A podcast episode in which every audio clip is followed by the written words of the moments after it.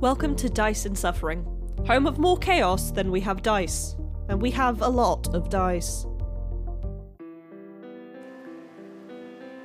Dice and Suffering presents The Black Lotus Gambit, Episode 7 An Act of War.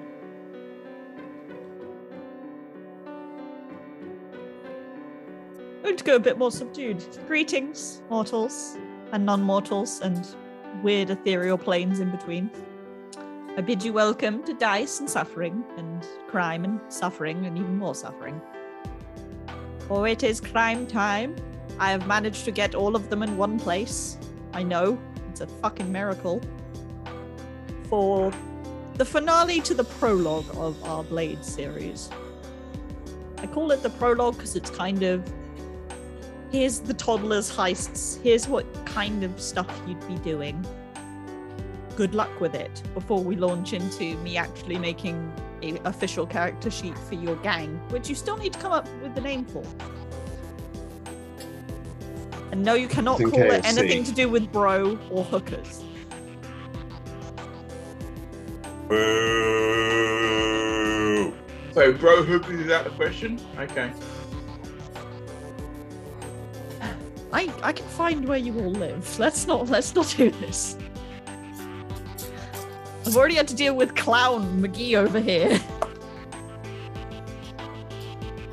Lasagna would have been great. That's all I'm saying. He would have been. he would have been, but he died mysteriously to many knife Miss him already.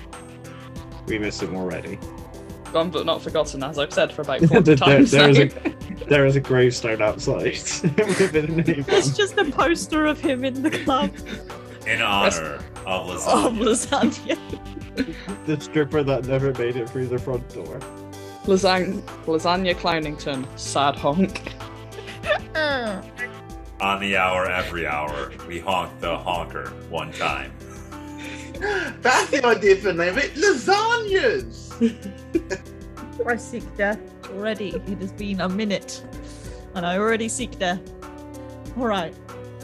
No, before I explain what the fuck is going on, because we all haven't been together for this, and you've heard snippets of each other's ex- adventures, but not in full detail. Let's see which crime children are here to make me suffer, because it's all of you. Uh, Matt, who are you? Uh, I'm Professor Blake Marshall. Um, you know, my whisper.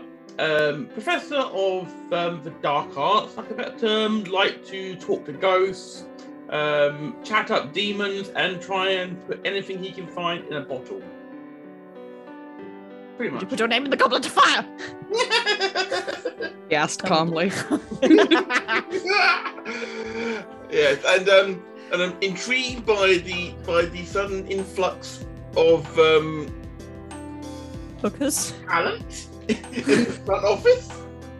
Yes, somehow when designing Blade's campaign, I somehow didn't predict that you lot would run a drug ring and also uh, demand the, the front for your shop instead of being like, oh, let's sell antiques or I don't know, let's be a pawn shop or whatever. You're like, no, we're going to go full sexy. Well, tap you in a pawn shop. I am so asexual, I wish to hurl myself out this window. Sorry, it was sitting there. I know, and I ha- I hated myself for saying it because I knew it was there. Chad, you're the one who started this idea. Who are you?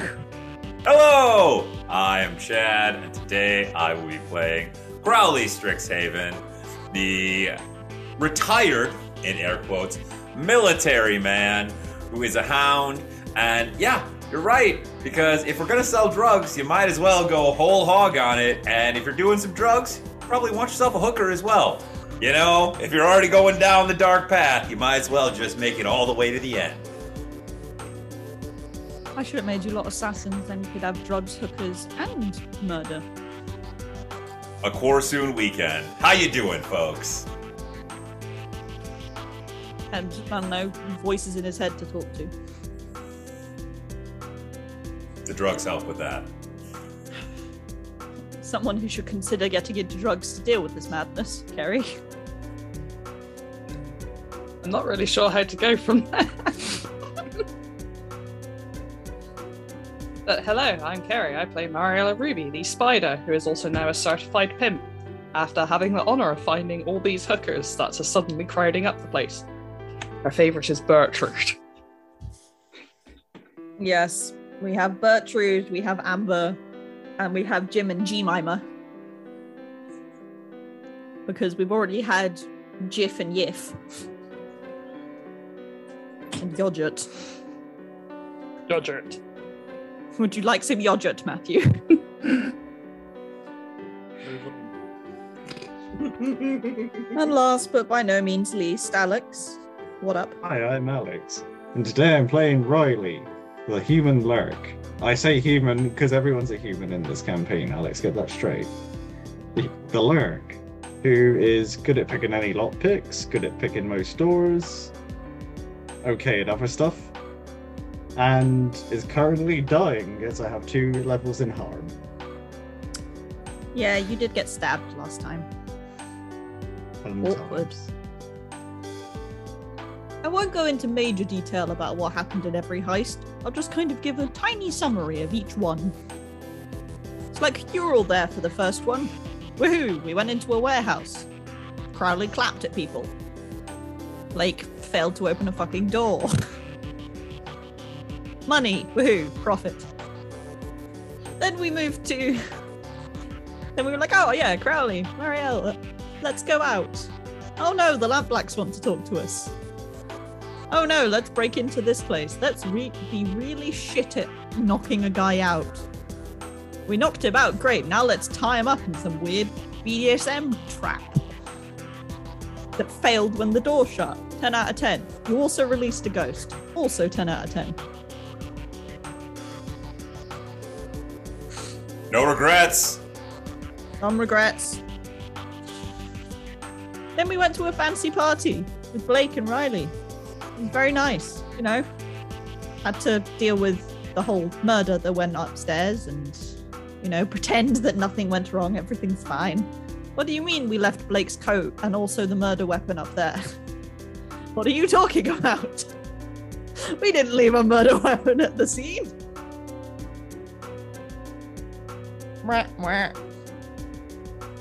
Then we're like, hey, Blake, Crowley, let's team up. Oh, let's go find out whether our smuggler's okay. Oh, look, we broke into his house and woke up his husband that was asleep in bed by just walking into his bedroom. Then we pretended we were from the postcode fucking lottery, and that worked because Matt got a crit success on a disadvantage. Let's not stick it at we. There was one of us who was staking their claim to that, and the other one just had to roll with it. and I rolled for it and got successful. Look, you were there, you're complicit. You found an ear, but no one commented on it. you went to you went to a park where famously known for ghosts and where people kill themselves. It's not a very nice place. Then you found a demon and also the head of the person you were looking for. Next to the pile of pieces of the person you were looking for. Congrats, you pissed off Agrax. Then we were like, oh, you know, we're getting there. Let's have three of you. Oh no, Crowley needs to go deal with his family. I know, let's deliver this Iron Man X rip- rip-off repulsor across town. Oh no, it's burning a hole through my very fucking skin. You also met one of the Dimmer sisters. That was uncomfortable. They're creepy. And then Friday. This happened a few days ago for me. Just Mariella and Ryleigh went to rescue Rosalind, Ryleigh's friend, who had been taken for ransom, and whose father decided to be a dick about it. And they may Ryleigh may have snuck onto the ship where Rosalind was being held, and then may have decided to hide behind a door and not move when the person came into a room. Which and since it was like a private room, he shut the door and went to go do his business, which meant when he shut the door, he just sees this random ass person stood there. And Ryleigh got stabbed on the way out because, as you do, don't stand behind a door and not do anything. You got Rosalind back. The another one of the city council is aware of you lot's existence, which may not be a good thing. And Lasagna the clown got murdered horribly, and I regret nothing. Somehow, through all of that, you've managed to set up a you've managed to set up a drug ring essentially. You have a supply route, you have security, you have kind of an agreement with the other gangs that it can happen. You have a location, the warehouse behind your shop. You actually have a front as well, almost getting there. Mariella regularly sits in there and like claps in rhythm to get them to dance. It's mildly concerning. Mariella's like one, two, three, four, shake that butt, four, four. I hate my life. But today is actually your it's kind of opening day. In which that everything that's everything's all set up and you guys are just kind of lurking in the Sparkcraft workshop. Like your back room, as it were. Just in case something goes tits up. You don't need to be directly involved right now because you have people for that. And Matt, no, I can see where your brain went. Fuck you, Matt. No. Bad. Get in the bin. Matt is snickering. Maybe there's no potential name for the front. We're not calling it tits up. The gang is not being called tits up. I draw the fucking line.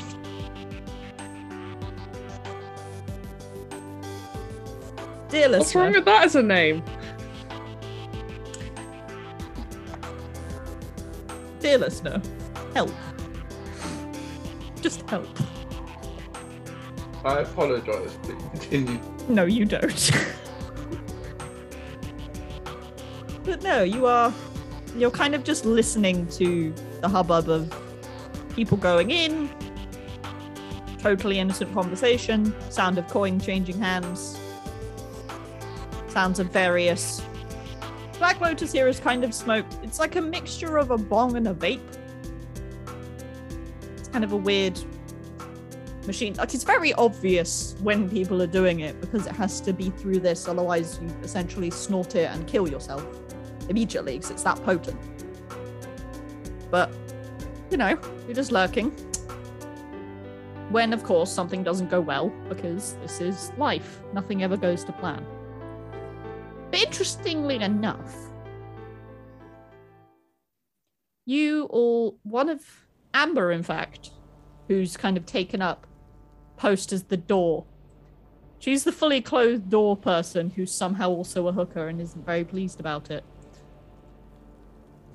Kind of raps on the door of the back room to Yulon. Is like, hey bosses!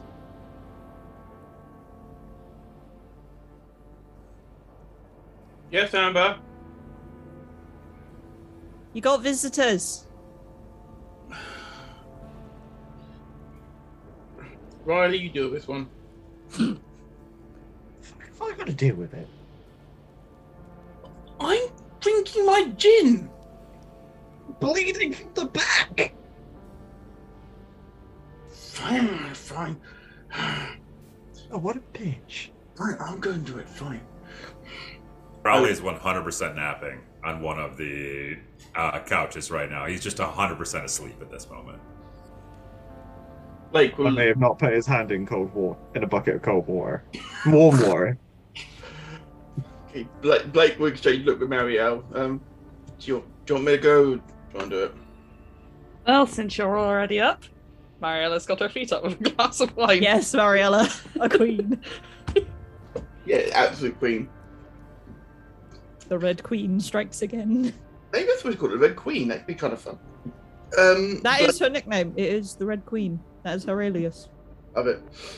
Um, Blake um, opens the door and looks out. Yes. You recognize one of these people. Actually, do you recognize one of these people? You recognize. You're actually the one person who would recognize neither of these people because you haven't met either of them. Okay. There is a older woman She looks like 50s, very skinny and wiry in all elbows, with a very sharp face. Kind of cu- very cunning. Looks like she would stab you for a loaf of bread. Okay. Dressed in simple kind of street clothes with the sigil of the Lampblacks proudly on her breast, on the breast of her coat. Okay. and there is a much nicer looking, as it were, military kind of man stood there in the uniform of the red sashes, in like very like upright, at attention with a sword at his hip, kind of like honey hair. He's kind of glancing around. They're they're both stood about five foot away from each other. They've clearly come together, but they don't want to be stood near each other. I see. Um, one moment. Close the door. Look over to Crowley. Are we taking auditions today for the front or not? Crowley is asleep. He does not care. Marielle, we uh, have we got enough girls for the front? Because I don't think this one's gonna fit in. You're you that incapable of answering the door correctly? Ask them. Okay, fine. Open the door. Have you come to audition? Carlisle, who is the man that is stood there, kind of puts his hand to his sword and is like, "What do you What do you mean audition?" Not, clearly not. What can we, What can I do for you? Well, a lot of people come through here, so. I'm guessing your associates haven't caught you up. Um, I've, I'm afraid I've, I've been, busy at university. What, can I help with anything at all? The lady kind of glances at Carlisle. The lady is Pickett, who is the second in command of the Lampblacks, and she kind of looks in slight disbelief and is like, "All right, I know the rest of you are back there, so get out here right now." Before I bloody stab this one. Hey, Also not here to- I'm not here to audition for whatever the fuck you've got going on. We pay good coin. I am second in command of the Lampblacks. I'm not going to come here and dance for you hoity-toities. I'm, I'm hardly hoity.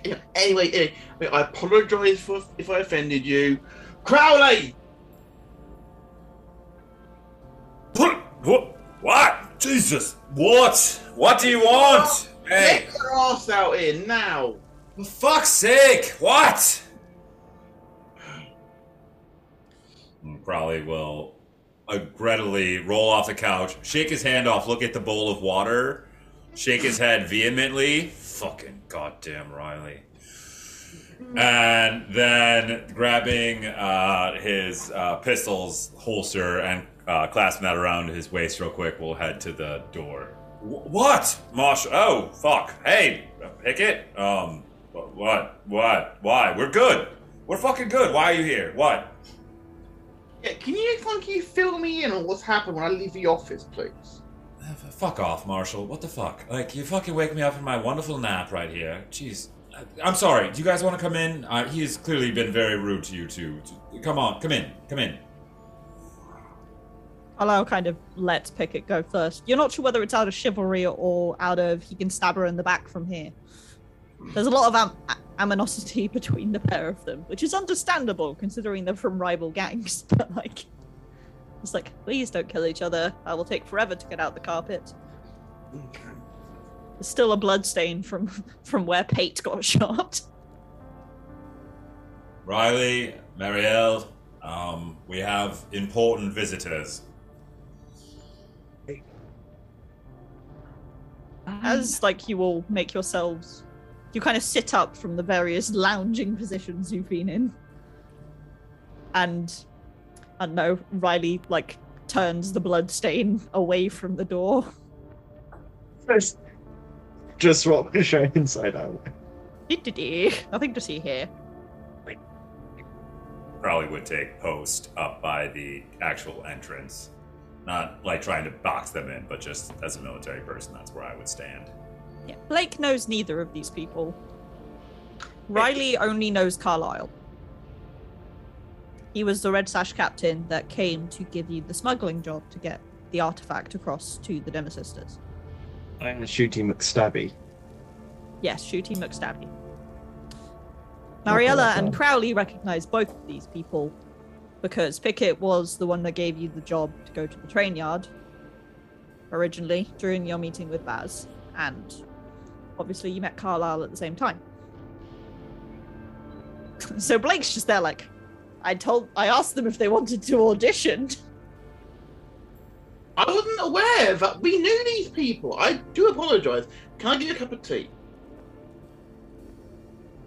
No. Okay. okay. Wine? Pickett looks at you like you're dirt on her shoe. Okay. Blake will wander off to the back, pour some tea for himself. Right. Well, this is obviously not a social call. So, what brings the two of you here together? Carlisle kind of looks at Pickett, and Pickett looks at Carlisle, and they have like a brief battle of wills with their faces and eyebrows to figure out who's going to talk. And Pickett kind of shrugs and like leans against the door like an asshole. And Carlisle kind of takes command of the room, as it were. There is. I doubt you're that aware of what's going on here in Crowsfoot because you are not actively involved in either in any of the three gangs that are here. You are new to this. What the fuck is that, Matt? That's a Amazing cool bottle. is whatever the fuck. Why fuck is it it glowing? His alcohol is glowing. I'm concerned. I thought it was appropriate given we're playing Blade. Uh, it's my my spice sugar plum liqueur gin. And Why is it so shiny? Why is it So cool. Oh, it's a, it's, it's like snow globe sort of effect, and it's got a light built into the bottom. Honestly, I I was didn't gonna believe say- you when you said it glowed, but that's cool. That's fucking I assumed cool. he, yeah, I assumed he pulled out a Fallout or something. I just looked up and I was like, ah, yes, how do I explain this plot thing? Why is that glowing? sorry, continue. I'm so sorry. it's fine. The podcast noises of confusion. No, you aren't really aware of what's been going on here in Crowsfoot, but I understand you know the basics, at least from. Looks over at Pickett. Was it Hoxley you said the person was? Yeah, Oxley. Okay. Your benefactor. Yeah. Yes, your benefactor. Uh, the leader of the Cro- Crow's Foot was originally led by, surprise, surprise, the Crows. Original name, I know. Like you can talk. you hold the red sashes. You're a bunch of sword people. Why didn't you do something to do with swords? Oh, and you're the lamp blacks. Ooh, I like lamps. Look at me. They bicker for a few minutes and then get back to the point. Eventually, Crowley just gives up. Um. Mm, yes. Sorry, you don't tend to get many from our gang in the same group. Either we are from opposing sides, so yes, this is not a social call. But the leader of the crows a while ago, Roric, was killed by his second in command. Or at least that's what we thought. It it made sense for her to be the killer, but some new evidence has come to light that a rogue member of the Red Sashes. Pickett looks really fucking smug right now. Trent has decided to go rogue and was somehow involved in Roric's death and is now planning a different attack.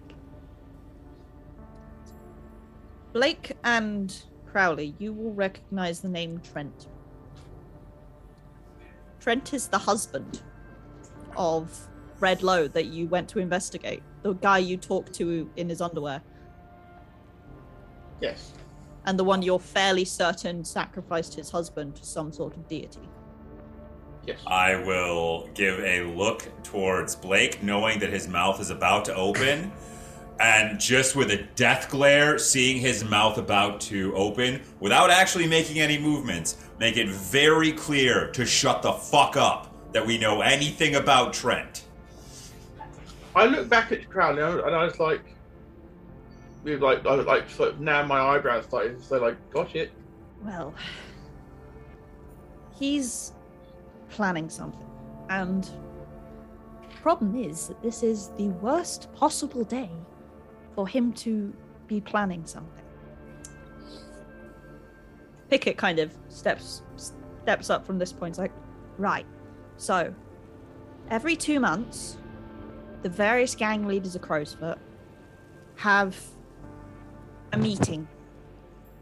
Obviously, it's changed now that we're no longer under our peace treaty with Old Roric, but we still do the meeting to kind of sort tithes and who has which land and who can claim protection fees from what, etc.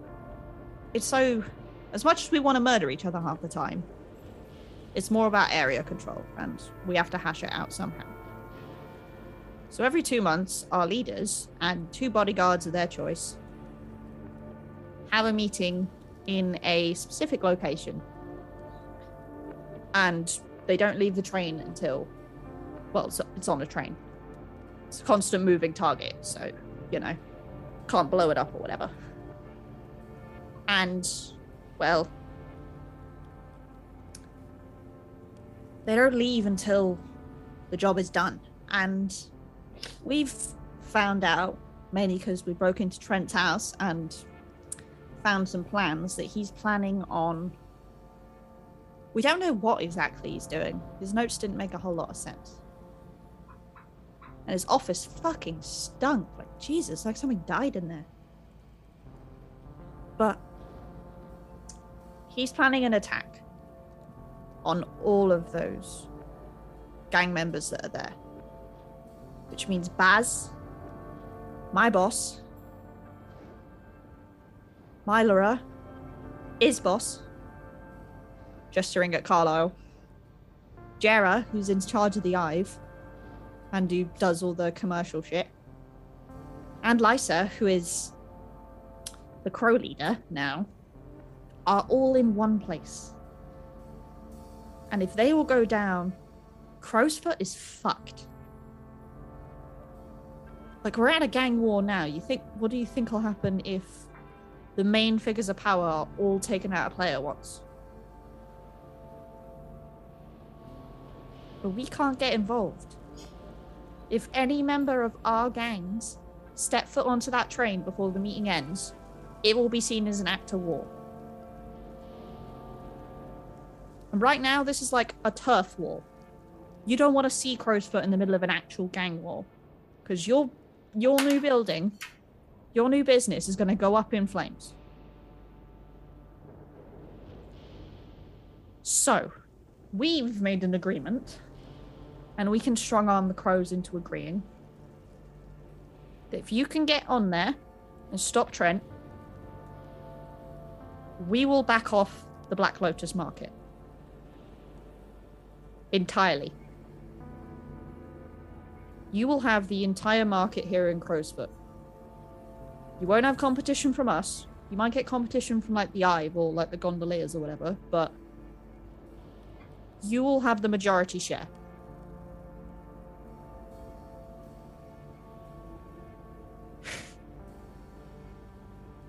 right?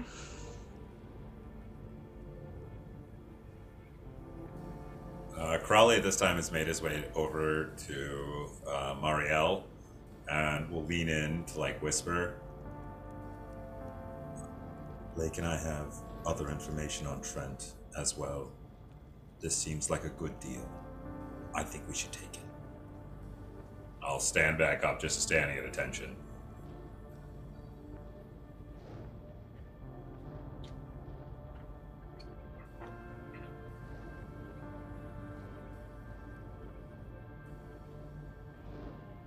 Yeah, I think we should take this deal. I just gave Crowley a nod. Well then. I guess this is what we're doing. They both kind of actually look relieved. But you know, considering their entire livelihood is on the line. Yeah.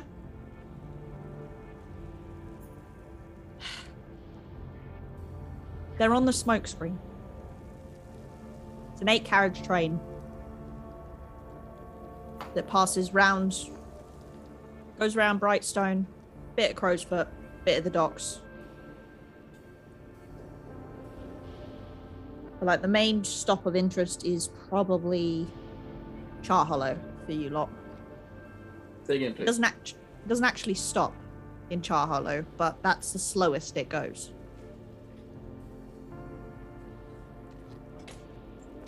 Do you happen to have schematics on the actual carriages? I don't have exact layouts of like what's inside because they change that every meeting. So no one can try and plan weapons or anything beforehand, but I know roughly what each car is supposed to be. That would be greatly appreciated. That'd be useful, yeah. Alright, so I'm gonna send a picture of it to the chat because I can't be bothered to say all of this with Pickett's voice. Why is there a picture of lasagna in the chat? No, burn it. Stabbed but not forgotten. You just gotten lip fillers too. All around. Oh no. familiar faces. I will kill him. You're already dead, you monster. I will make sure his ghost is also dead. It is heavily cropped because I've realised that a bunch of plot shit is on the page as well, and you can't have that. Haha, an arrow. A clue. There's arrow and some writing. That looks like we'll an know A. all the secrets. That's actually an E. Oh, is it? okay. Well, apparently I KLM. can't read. Oh no, that's just my handwriting. Slash, there's a letter that comes before it, so it looks like it blends together. Ah, that makes sense. Does it? What makes sense in this world?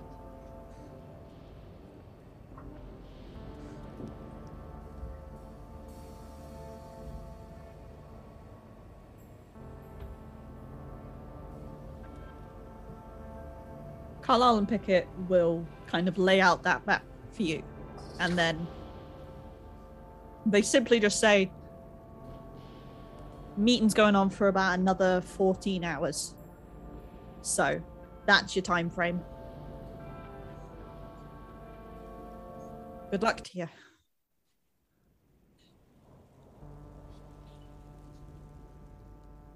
Unless you have other questions, they're going to take their leave. Mm, nothing that comes to mind. Yeah, I think there should be, but I can't think of. That's what flashbacks are for later. Indeed. Whilst you slightly mull over that plan, we will now do downtime. Because I skipped it slightly to get the big plot talky thing out of the way. So, uh, Kerry, you have two. Are you just going to do your usual, or are you going to try something with stress now? I don't still don't have that much stress in that. How I much do you have? I got two because I didn't take any last time. Oh, yeah. Ryleigh took all the stress. Mariella stayed behind and coached the dancers. Okay, of course I'm going to train because I always do. Yep. Tick. I do like filling in those dots. How many of those dots do you have now? Four. How many little things are there? Eight. Okay. Depending on how this goes, I may message you later about giving you extra dots and things. Nice. Because, like, you can train to get bits of XP, but it's mostly handed out by how you approach a heist. Yeah. So, like, in your case, it's to do with consorting and kind of manipulating pieces to get XP. Crowley would need to be, like, tracking things to get XP, etc. Or if you're like Um. a cutter, your approach is violence. I mean, fair. If Mariella dies, that's kind of my next go-to. Yeah. Stab. Um, probably a long shot. Is there any way I could gather more information about what we're doing? Just because then I get an extra dice to consort. You can have that not as downtime, but for actual prep for the heist. All right. Downtime is like if you want is separate to the heist you're doing. It's like a general thing. All right. Cool. So come back to that. in a moment. Prime choo choo. Thank you, Alex. Can I work on a project then? Because I'm not allowed to do one all or the training. group one? Uh, group one. All right. Uh, I guess you're going to go find more hookers. Hell yeah. More hookers. Give me a consort roll. I do. I have two dots in consort. Sounds so like done with me. Not with you, just, just everything. That's a six and a three. You take the six. That is three pieces. That's fucking clock. You come back with ten more hookers. None of them I are clowns. One of them's a pirate. Fine, I'll allow that. Is he called Reedy Hangs Well on the Pole? No, it. I was gonna call him Captain Mastiff or something like that. Alex, Alex, but please, that's nothing but a lie.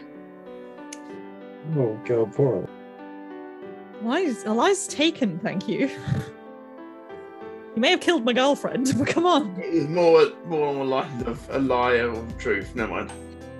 I know, I just refuse to let you slander my baby. Yes, Mariella comes back with several hookers under her arms and some in her little clutch bag. Yeah, there's a pirate sticking out the clutch bag. This is Captain Mast, the pirate. Oh no, Captain his, Half his, Mast. his, his hooker his hooker his hooker name is Captain Seek the Booty. So he has half a mast. He mast. wanders down around going. Booty! What's wrong with Captain Half Mast, isn't it? Brilliant. That's that's what he is after the seventh bell. the seventh bell. He's Captain Seeks the Booty. After seventh bell, he's Captain Half Mast. Yeah, so the pirate's here now. That's fine. There's ten hookers and one of them's a pirate. This is Oh, we got- fine. Yes, I got us a pirate hooker called Captain Half Mast. Literally, we are going to have Picasso in here in a minute, I just see- as a cameo. no, we will have no Picasso will Picasso come in the front door. Picasso will not be a hooker. I, didn't draw the he'd be a line. hooker. I didn't say he'd be a hooker. I just said we'll come back to our house one day, and Picasso will be on our sofa. There'll be a turtle just on the desk. I like that day. I seek Picasso death. make a cameo everywhere. Alex, I'm guessing Ryleigh wants to heal slash de-stress. Yes, very much so. Which one? Harm for a minute, because three levels of harm is death, isn't it? Four levels of harm is death. Well, I need to get some of that harm done because I have two of it. So You have a level two harm, do. yes? Yes. And you ha- do you have any level one harms? I no, I've got level one and level two ticked. Okay. Trying to remember why you were level. Oh, level one was when you punched yourself in the face. Yes. I have to. No, I healed actually- that. No, wait, no, it's when you burned burned yourself. Oh yeah, yeah. And then I got to tick a level of harm for getting stabbed in the back. Yeah, and that reset your clock. So, do you want to heal the level two or the level one? Level two, if you fill the clock, will bring it down to. Bring it down to level alright. one. I healed the stab wound for a minute. All right. So you get 2d6 for this because we have Dr. Brian. Okay, uh, let's roll red and green. Brian, I'm a wizard. A six and a four. We take the six. Yay! Numbers. So that is three out of four, I believe. Pieces in the clock. I'm, well, I'm gonna have to roll again and use my other thing to try and get that down to only one level of harm. Up to you. Yeah, I'll do that because I'd rather not go into this with half my harm bar filled. And that's uh, five on the high. That's two segments, so that. Yeah, that's down to level one harm. So instead of instead of deep stab wound, it's bad cut. Or My level- back is unstabbed. Yeah, you have a cut, but you don't need stitches now. Yay? Go. Slender Chan. Nope, I'm regressing. I'm regressing. Okay, Crowley, what do you want to do? You have three. Right. Um, so I currently have two level one harms still, but one of them I have two parts of my clock filled. So I would like to a finish up my ghost touched Ah, yes. uh, to get rid of that right away. So I get two d6s for that. Yep. Right. Uh, that's a five and a one. Take the five. That's three segments of the clock. All right, that fills up. So then I am no longer ghost touched. The ghost has stopped touching you. Woo! Thank God. I was getting real sick of that, and I was going to file a complaint soon with a, you know, attorney. But Ghost resources instead of human figured out. All right. Um, I still have one other level one harm, so I'm, I would like to try and get some healing on my terrified status of level one harm. Yeah. 2d6 again. Uh, that's a six and a three. Okay, so that's three out of four. All right. So we, you can either keep it as it is and do stress or projects or whatever, or Uh, you can try and finish that off.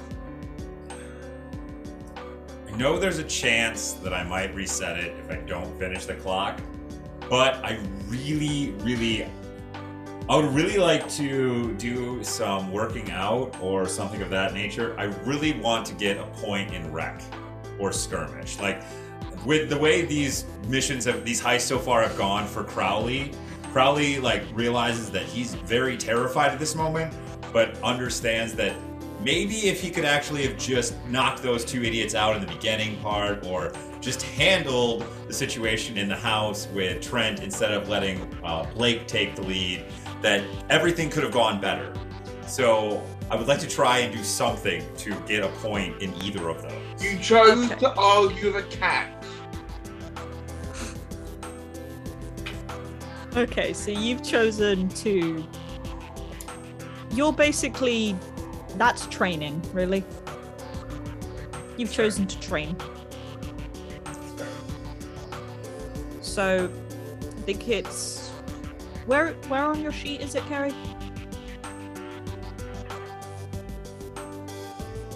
When I asked, you said to fill in the little dots next to the bit that says playbook underneath Yep. stash and coin. Oh, okay. So fill in one of those. Just You don't need to roll anything. All right. That's just a free thing. I award XP based on whether you've approached a mission in a way that makes sense for your character. So, like the whole of the first one, I would not give you anything for. I'm not, I, I do not even argue with that fact at all. I tried. Whilst, like the one you did with Mariella, I would, like when I finish calculating it, you would get one for that, and so on. We will, I will figure it out between chapters. But once we get to a point, you can either, I think is you can take another ability, or you get two dots, I think, to play with. I think that's the level up essentially. Like it. All right, well, those were all three of mine because that was two healings and then one training. So I'm done. Professor Blake Marshall. You have Present. oh Right. four. I've Now got I've got a lot to do here. So I've got six stress and I've got two level one harms. So de-stress first, I guess. Absolutely. You're going to a seance, I assume. I'm gonna conduct the seance. Oh, you're going to conduct a seance. Yeah. I'm gonna conduct one, or, or certainly try and do that. Basically, I've I tried getting him silver on the side sort of thing at the university. Tried. Lake. Marshall, master conman. right, Ryleigh dropped off me a little bit. So is this just one d one d six? Should be, unless you've got something to add. I don't Five.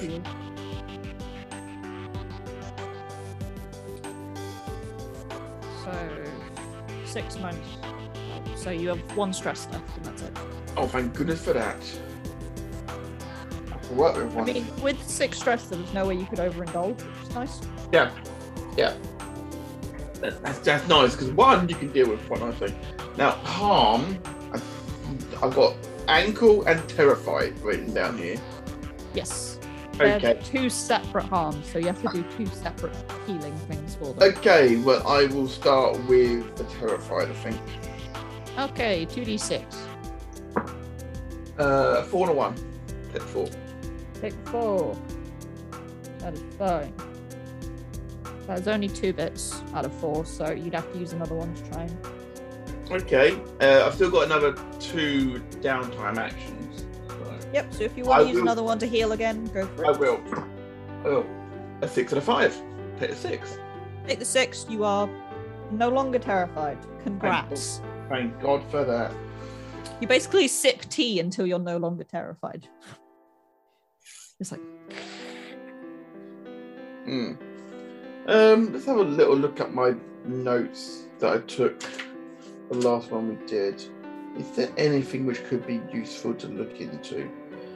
Um, yeah. Um. Hmm. I'd like to. Well, train like a better term. I want to do some more research on on Argath the demon.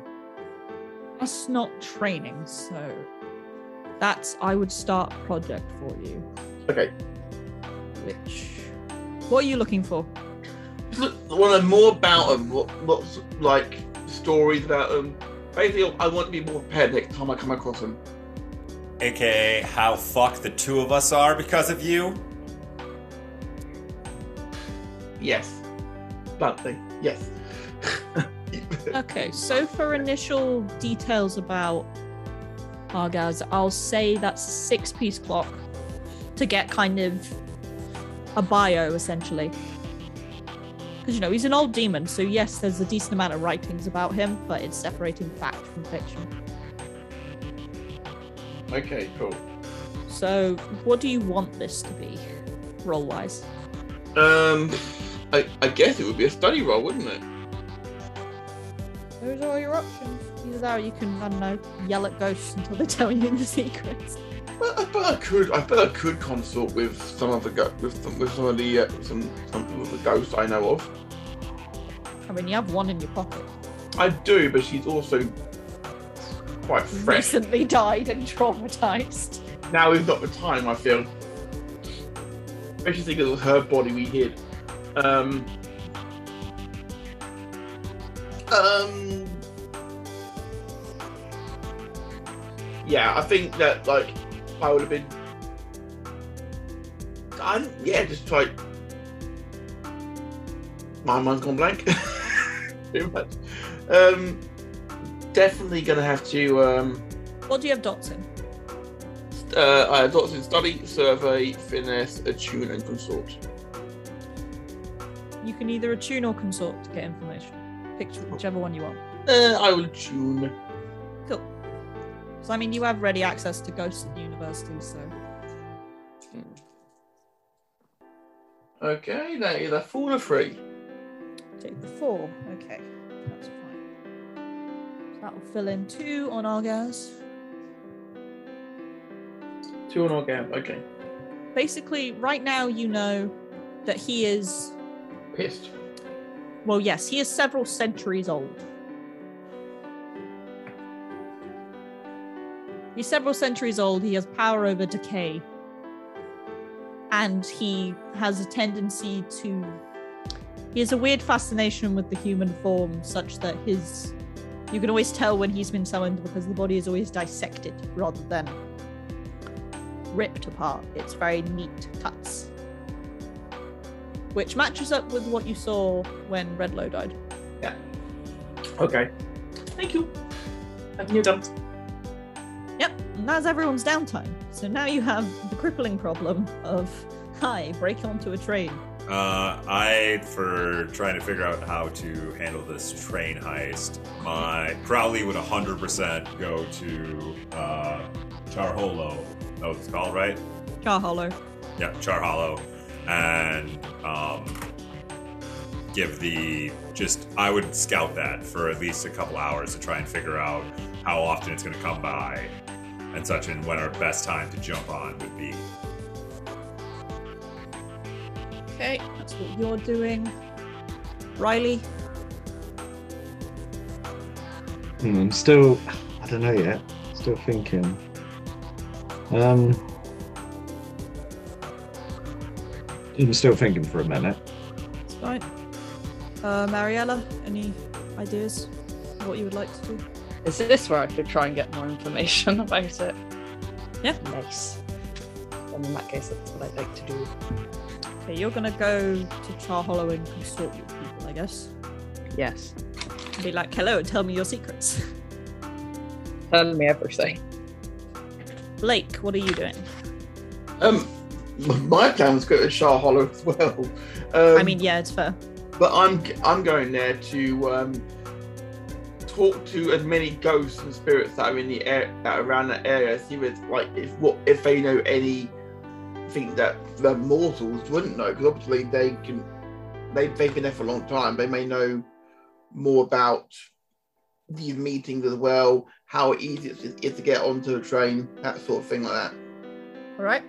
Basically, I'm basically I'm going to interrogate the ghosts. Yes.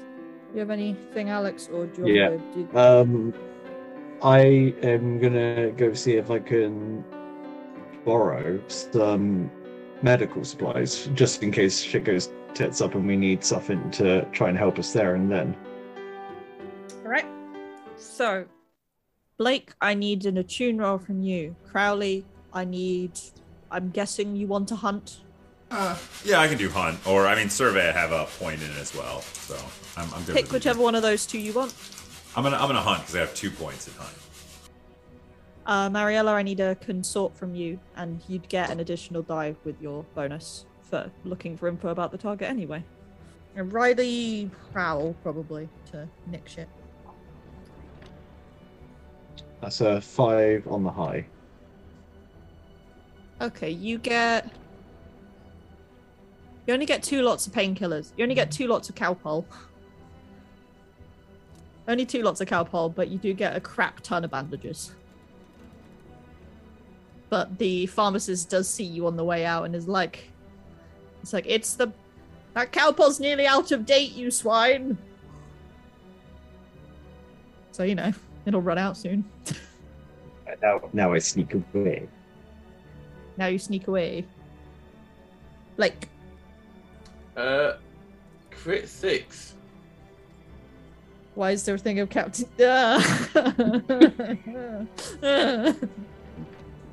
I seek death. Crit six. I didn't even see that. I'm so sorry. Yeah, we all scroll up in the chat to see Captain Halfmast The yams on yams. after seventh bell, baby. oh dear. Yeah, I ro- I rolled a double six. So I'll come back to you then to yeah, do come back to me. yeah. your one. Mariella. Because I got the extra um, d6, does that mean I got to roll three of them? Yes. Cool, because I got two fives and a four. Take the fives. So success with a complication. Ah. you kind of you weave your way around. You actually spend a decent amount of time in in Kellen's pub, which you heard mentioned last time, which is the massive pub in Charhollow that has basically everyone in it. So you see a lot of your acquaintances and contacts from the rich lot, poor lot, to the servants, to the council, or like minor council, not like city council. And they all come over and say hello. The main bit you grasp is the train doesn't stop here. It's it doesn't really stop anywhere until the meeting is over. But it tends to slow down and goes at about a fast carriage speed past here for about five minutes. Roughly Okay. every hour. So you have several opportunities to get on, as it were. Okay. Also, um, if I'm reading this rightly, it mean it says you get plus one d to the engagement roll as well for using that. I will set a dice aside for that. So we already have. You'd already be up to two because you get one for luck. Uh, Crowley. What up? Uh, yeah, don't worry. Crowley's here to fuck things up with his terrible dice rolls.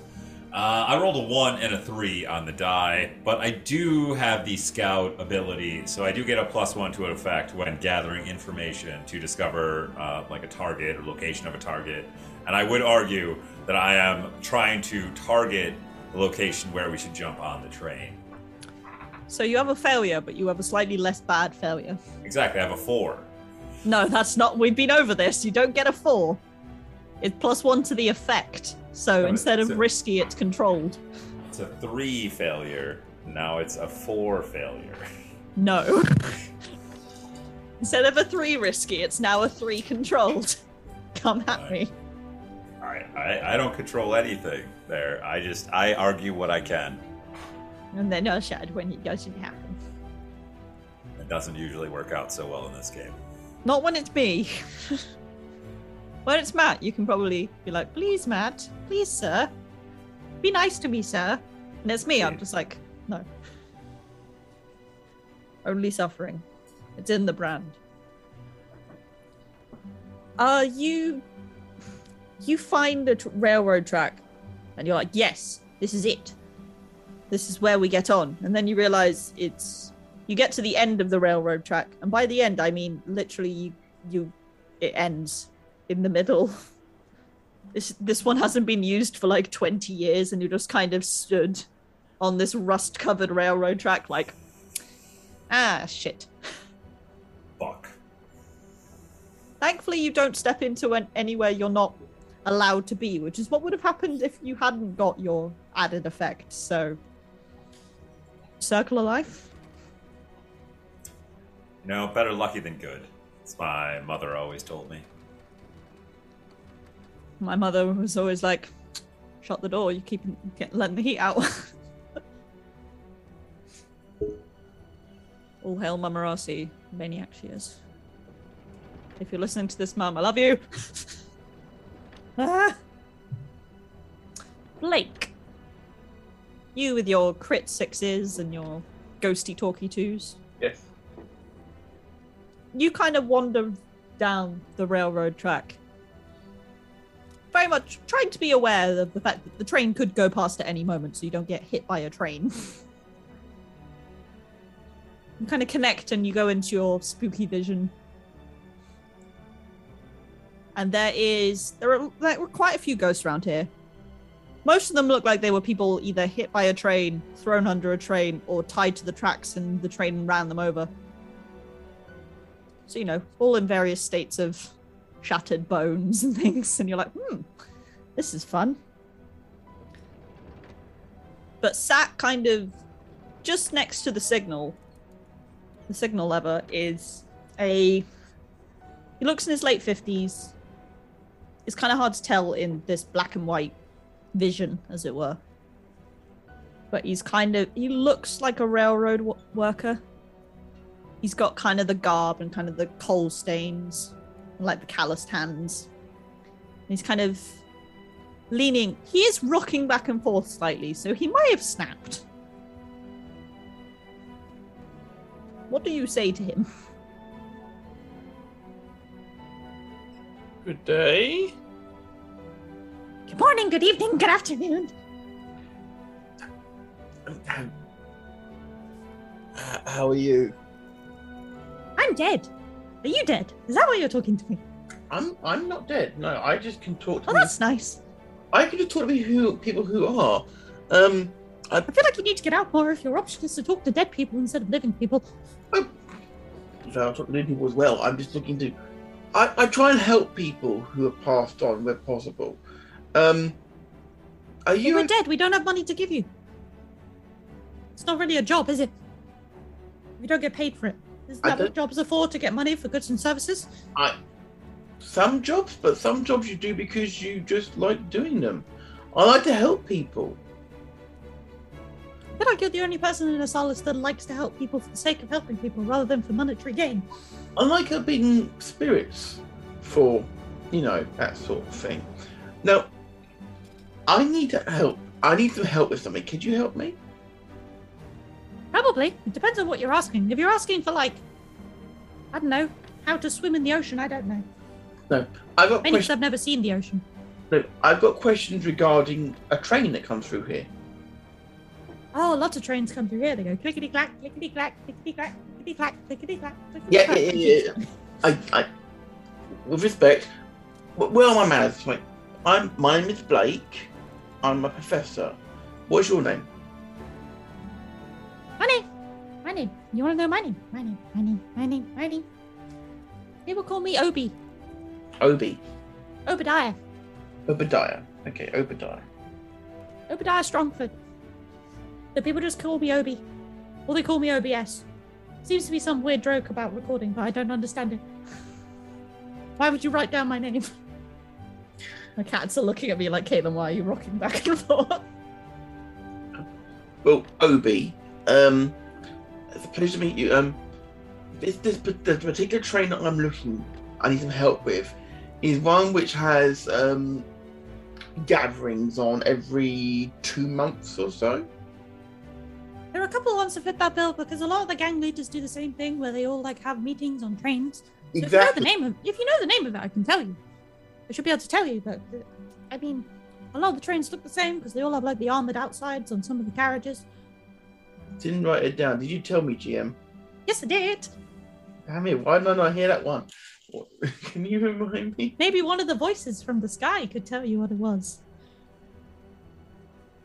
Alex. Alex. If any of the others remember to write it down or not. We're storing a train. You were train. You didn't write the name of the train down. I, I wrote down crime choo choo.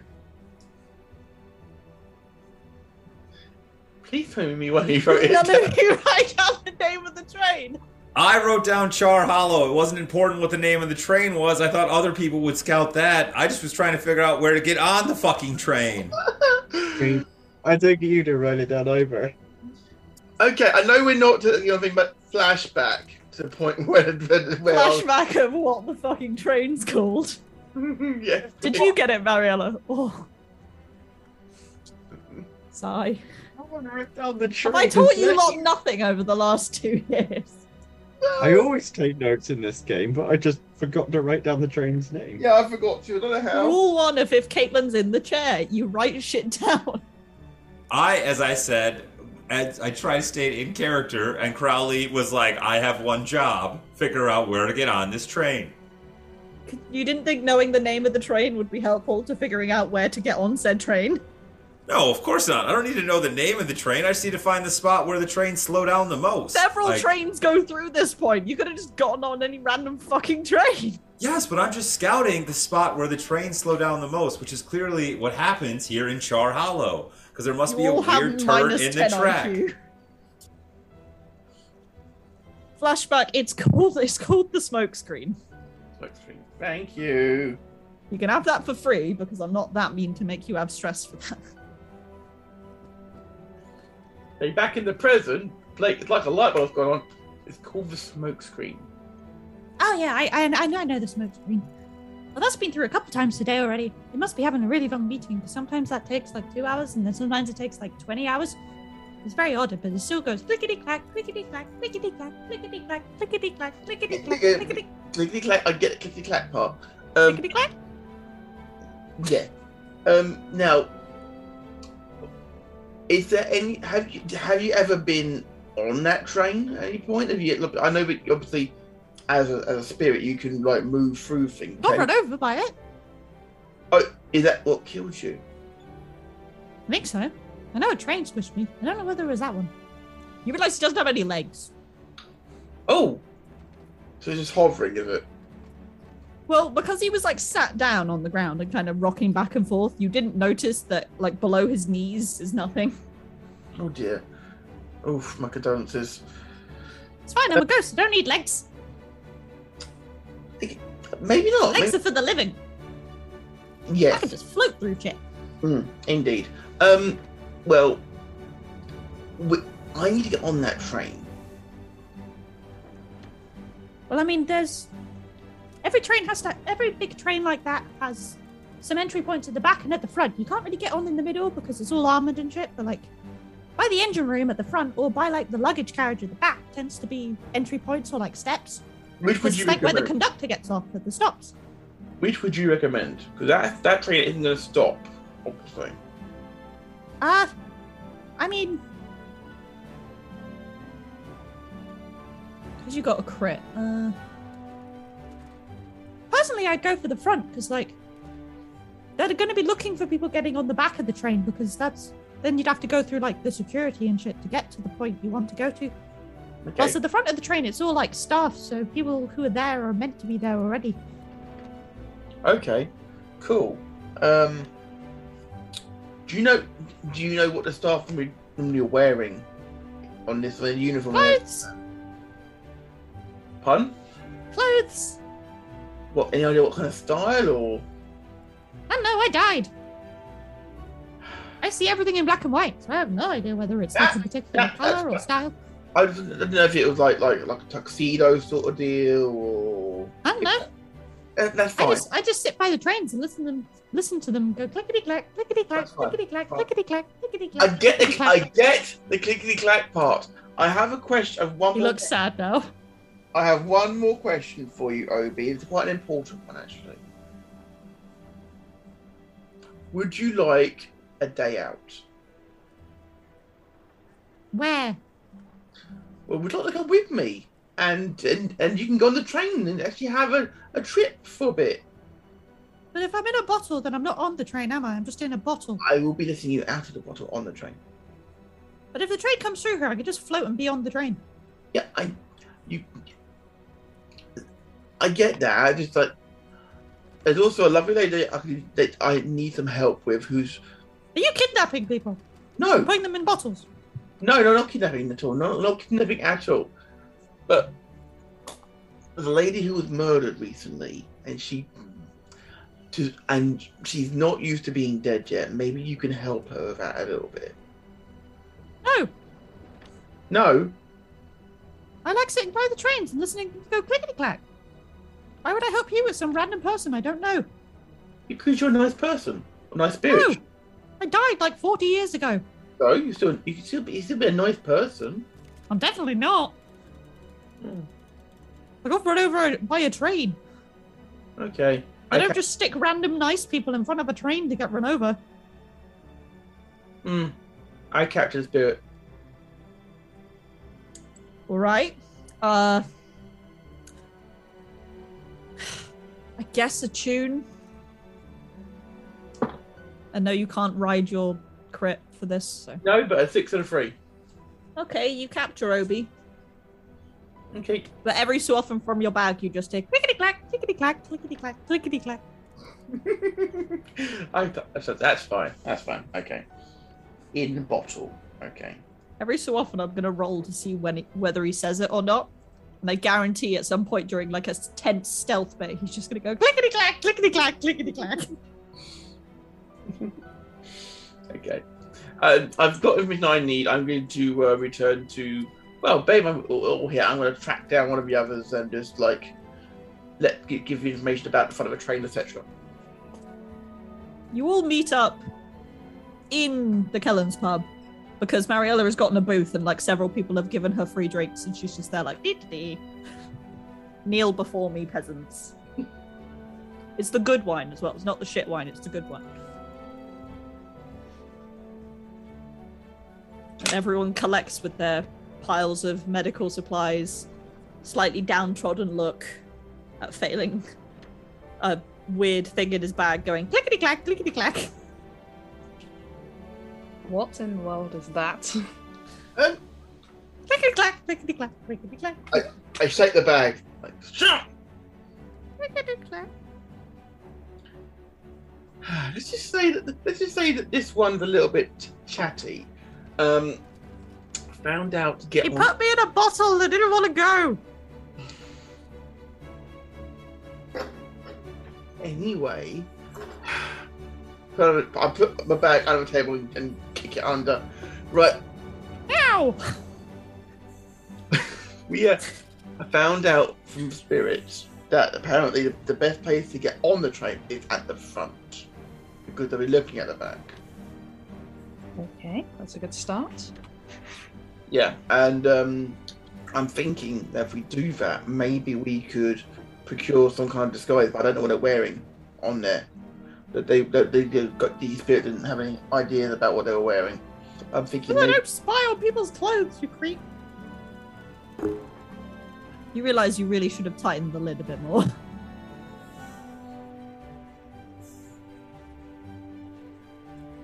I um uh, we should we should pro- do you think the um this guy's thing holds much weight?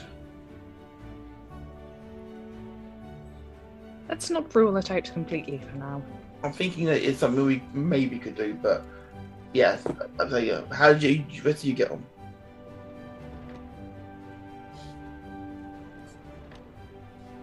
Crowley's just drinking. He has been. he- he's just very annoyed, and is just drank the drink in front of him, and is now looking at Marielle like, uh, "Are you going to drink that one?" Yes, I am. Fine. And then I'm gonna like try and wave down any waitress slash uh, waiter or bartender, or anyone who and like anything, anything. I didn't find anything. All right, I don't want to talk about it. Didn't go well. Someone just pours straight whiskey into your glass. Thank you. Just down the hatch. Ryleigh? and medical supplies, as I didn't see a point of us all being on the track. So we got some backup just in case some of us get hurt. Good, good. Well, I have good news and I have bad news. The bad news is the train doesn't stop. Like, at all. But it does slow down. And it will go slow enough for us to board it. It seems to come round on the hour. So we have several chances to get on, but I suggest we get a move on with it. Yeah, the spirit said that they actually can last. They've lasted from two hours to up to twenty hours. It's already f- gone past twice a day already. Carlisle hmm. and Pickett said you had about 14 hours, and that was about two hours ago. Oh, I have to go. Seems like a lot of time, but it's surprising how quickly it runs away from you. Hmm. Are we all going to jump onto this moving train? It's a fantastic question. Or do we all need to be on there, or do we? Because bear in mind, getting on one thing, but you also got to get off it That's easy, that part. You For jump. most of us. without breaking your neck, Ryleigh. Just go to a um, roll, it's fine. How do We you would- jump? Neck Probably have to wait till it comes back around to where we would jump on. I mean, to jump off a fast-moving train, I, I don't like to side with professor with the professor, but he is right on this one. I'm not jumping off that train if it's up to full speed. I've meant spent many years, and I'm not breaking a fucking hip. I assumed we were waiting until it slowed down anyway. I was just curious as to how the professor would jump out of a slower train and break his neck.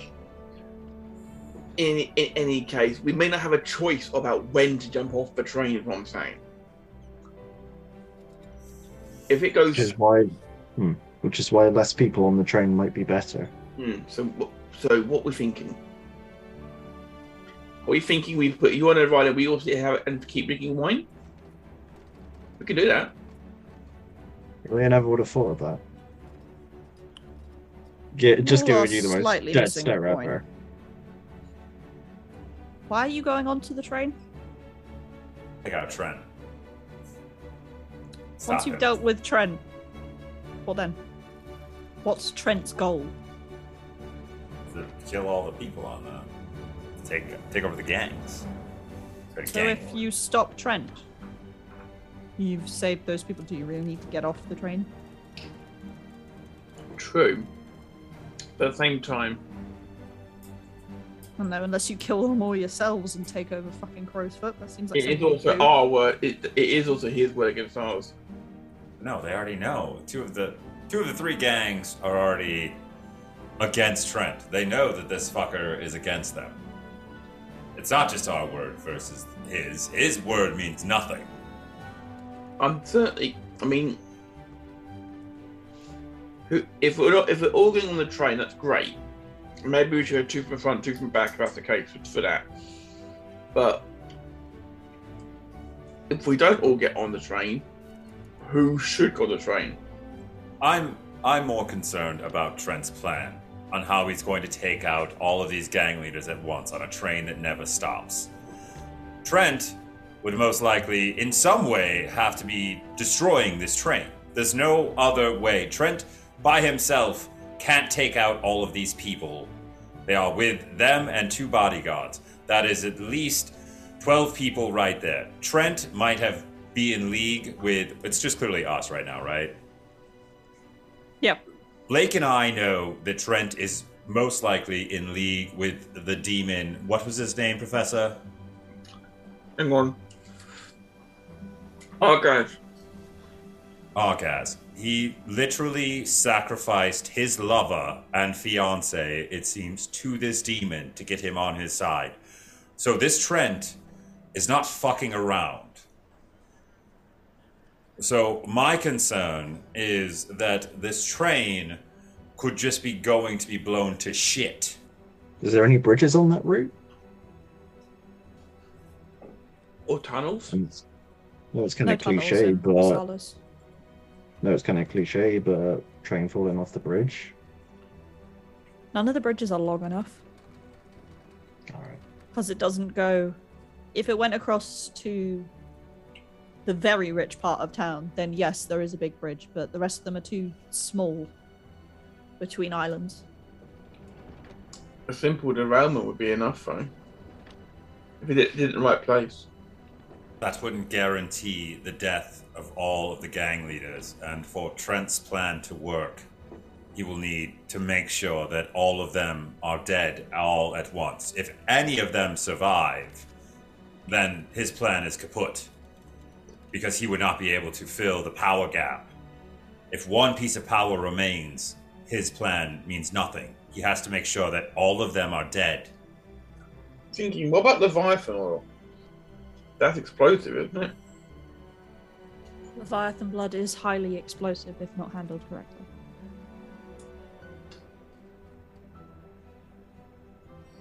I think, well, but if you're prepared to kill his lover for a demon, then I think that he would be more than willing to blow a train up with that stuff.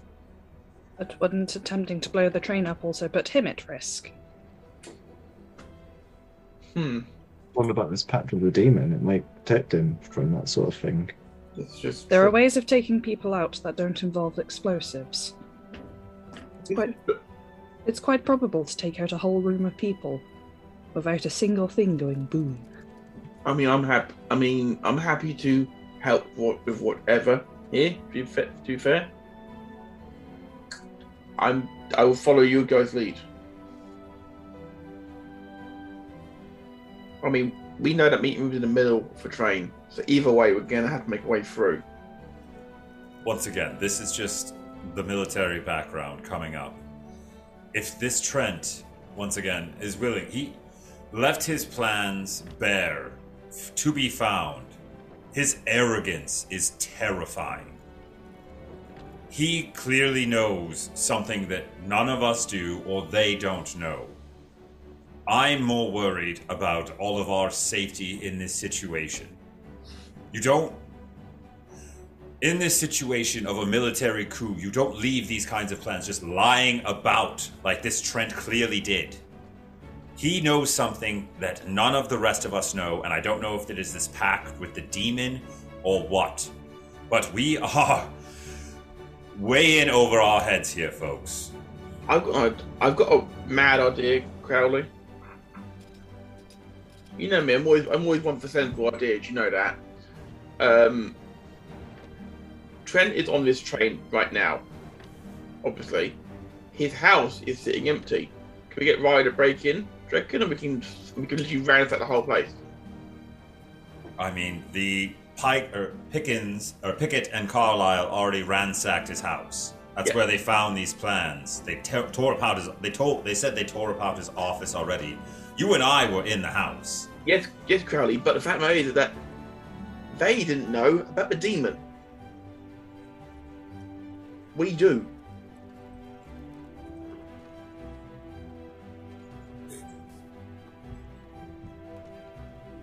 They, there may be stuff there that they weren't looking for because they didn't know about it. That's fair, Professor. We still have to stop Trent on the train, though. This is true. This is true. End of the day, I'm not much one for fighting. That so that'd be one of you guys, probably. Probably you, Crowley. Right, how is your back? Less stabbed. Just, just an i- idea. Yeah. Do we 100% know that Trent is the one behind this, or could he possibly just could these poss- people possibly be trying to stab stab us in the back, blame us for something bigger, You think he's a puppet? possibly, or he's a false target made up by them? I don't know. It just seems Too easy? Convenient?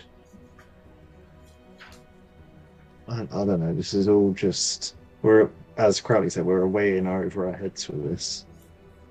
I, I Seems will like say. it's thrown together by a madman in the sky. I will say we weren't sent after Trent originally by either Pickett or Carlisle. They have no idea that we know anything about Trent. So for them to be setting us up in this way would be some serious 6D chess against everyone else's 4D chess. So not that I don't think these gangs are intelligent, but I don't think they're smart enough to set this kind of big master plan against us up without us even knowing that we know Trent in the slightest. Hmm. Maybe you guys were followed when you went to when you found Trent. Maybe that's why they've got us in on it. We were pretty careful, the guards. Let's be honest, Blake. You're not that easy to follow. You're you're easy enough to follow.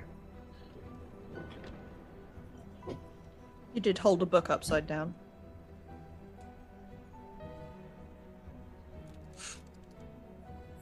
Thanks, man.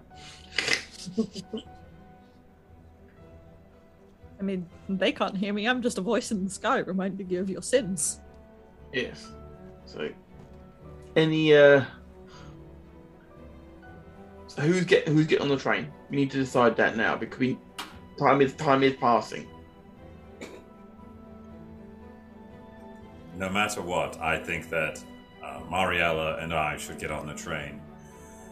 Mariella can deal with anyone, hopefully socially, that would be a problem, and I can clearly back her up in any situation. Right. So What that's I step will one. intervene here for is the fact the flashback mechanic. So theoretically, when we start the heist, you can all get on the train, and then you can call flashbacks to say, "Yeah, we went and looked at the documents.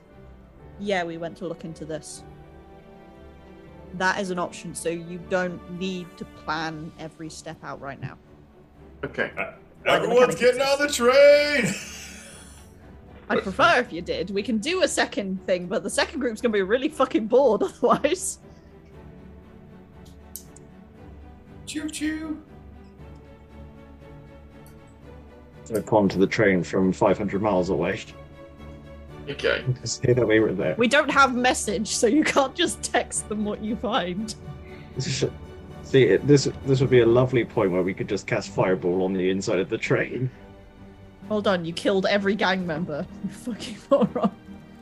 That's what we're trying to prevent. Ryleigh, no.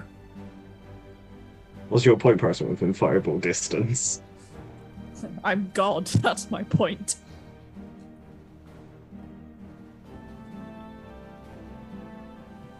So did Mariella get like so we know it slows down at this spot, and then Professor Blake said we should jump on at the front.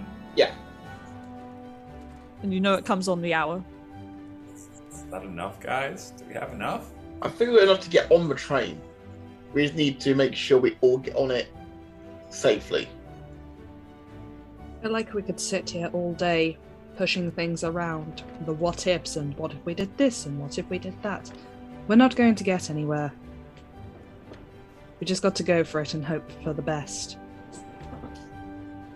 Should we possibly split? Put two on the front, two on the back?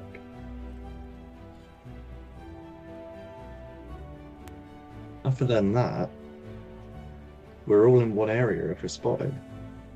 Um, might work. Um, I No. I don't, but once again, we are welcomed on the train by these gang leaders. They said they would strong arm and talk to the other two gang leaders. Two of the gang leaders know we are supposed to be there. I don't know. We don't know where Trent will be, and us splitting apart only seems to weaken our position. If we're going against a I'll force clar- that Let me clarify. Gang leaders don't know you're coming. It's the second in command that came to talk to you. The gang leaders were in a meet in the meeting already by the time they found out this information. But both the Lampblacks and the Red Sashes know that Trent's gone rogue. But because you're a neutral party in this gang war, you being on the train will not be taken as an act of aggression. Which is why they sent you rather than go themselves. Thank you for the clarification. Okay, with that, then fine. If you all want to split up, we can split up. It's up to you. Uh-oh. could work, but all the front might work as well.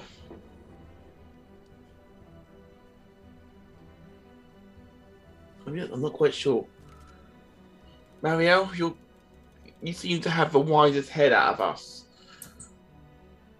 Which, so yeah, what do you what do you what would you prefer? I'd suggest maybe splitting up isn't the best option. Okay, we also do that. But I will go with whatever you all decide. Okay, It sounds like we're all going on the front of the train. yeah. Sure. Which means, in order to do the engagement roll, I need to know one thing. How? Because you need, in order to jump onto this moving train, you're going to need to match its speed somehow. And if you're all going, that means you need someone to drive you. We all on Hoxley? You can't all fit on Hoxley. no, but could Hoxley maybe you know those sort of like things which which used like to pump in the old days on on the um on the train tracks? yes, but those would be either behind or in front of the train, and everyone would be able to see you. That's true. Hoxley can drive you. That is an option that I didn't write down. But Yes. I think you have to it's, do you want like are you wanting him to do like horse and cart? Are you wanting to like jump from a high place?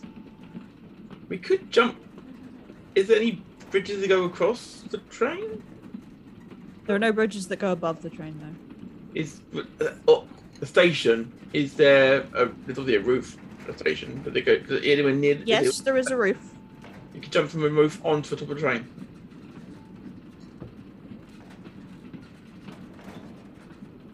It's, it's, it's the option I've got in my head, which doesn't involve putting anyone else at risk, like a better term, just us full. I mean, the benefit is if the engagement go- roll goes well, I don't even have to ask you to roll to jump from the roof to the train because it just happens. Take it. but did Matt have a good idea? Makes note. Okay, we're, ye- we're eating ourselves Assassin's Creed style off, off a train. Oh, no, on a train. Off a trains later. A little Red Dead Redemption 2. Little Red Dead 2, little Assassin's Creed Syndicate, little Dear God, what's happening in my life? Okay, I'm gonna start a clock called Trent's Plan. I hope Alex is alright with his plans. Alex doesn't get a choice. Too late now. I did run it past the others though first. a bit. While he was in, while he was in the outhouse, what is going on? And he's like, I need to pee and also change these bandages. Okay. Well. Engagement roll. One for luck. One for Mariella's intelligence gathering. Is this bold or daring? Fucking yes! Fuck yeah. Oh, does it inspo- expose a vulnerability? I mean, no. I mean, if we can jump idiot. from a roof to the train, that seems like a vulnerability on a train that doesn't stop. I mean, I don't know. I don't think they'd expect any idiots to hurl themselves onto the train. Hey, that's you gotta expect anything. That's security 101. Okay. Friends or contacts, enemies or rivals.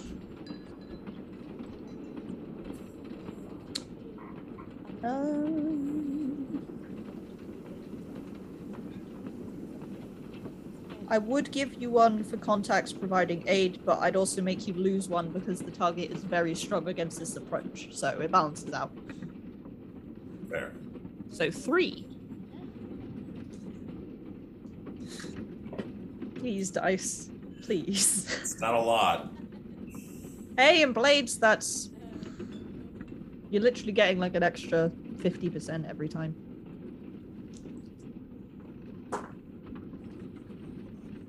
Ah, the dice are in your favor today, but only just. Because we have a one, a three, and a six. Heyo. Thank God. I saw the one and the three first, and I was like, well, shit.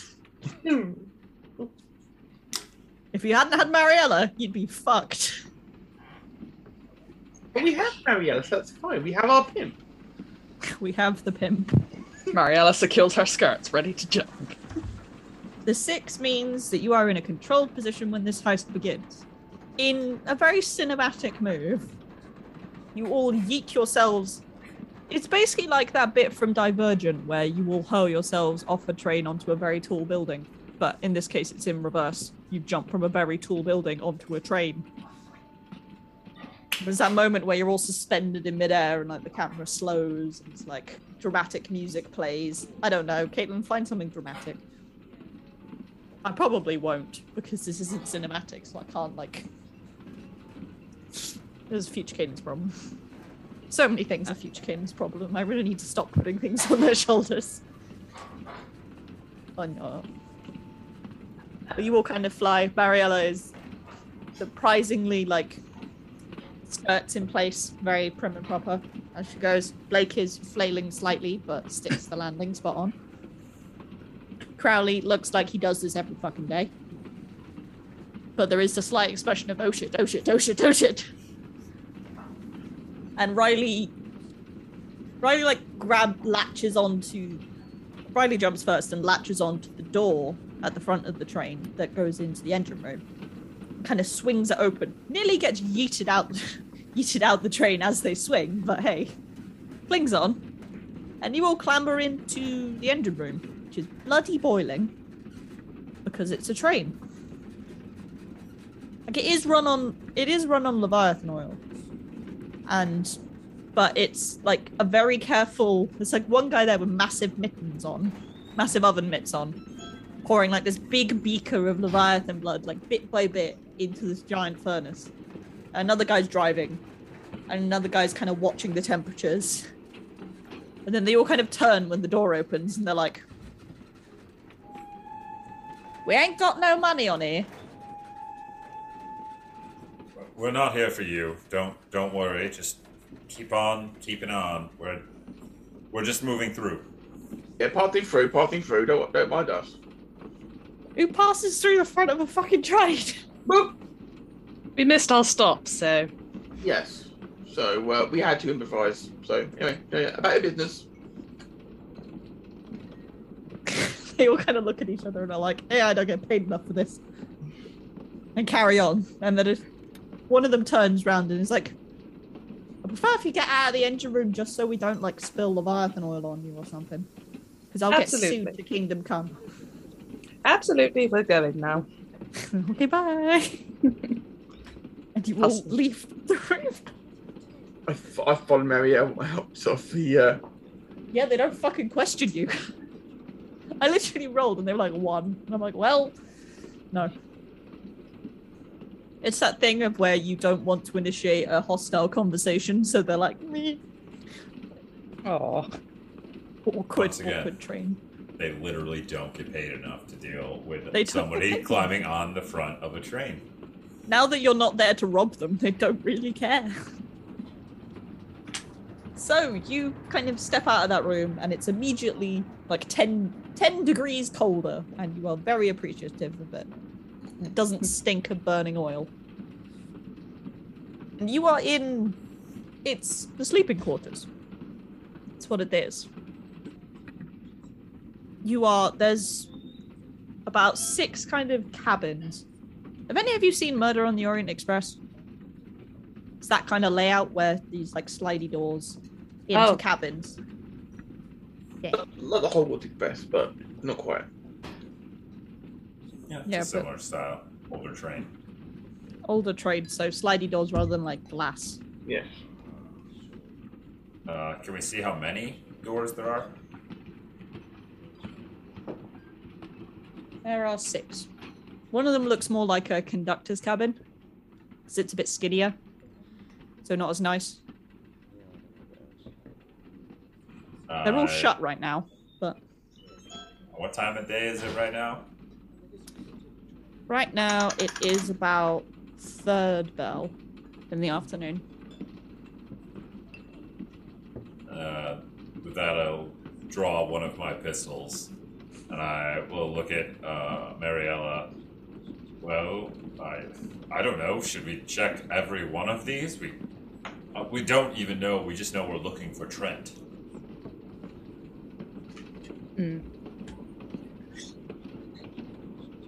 maybe if we just slide the doors open, just the tiniest bit. Kickapoo! Here's Mariella. Ah! Mariella, no.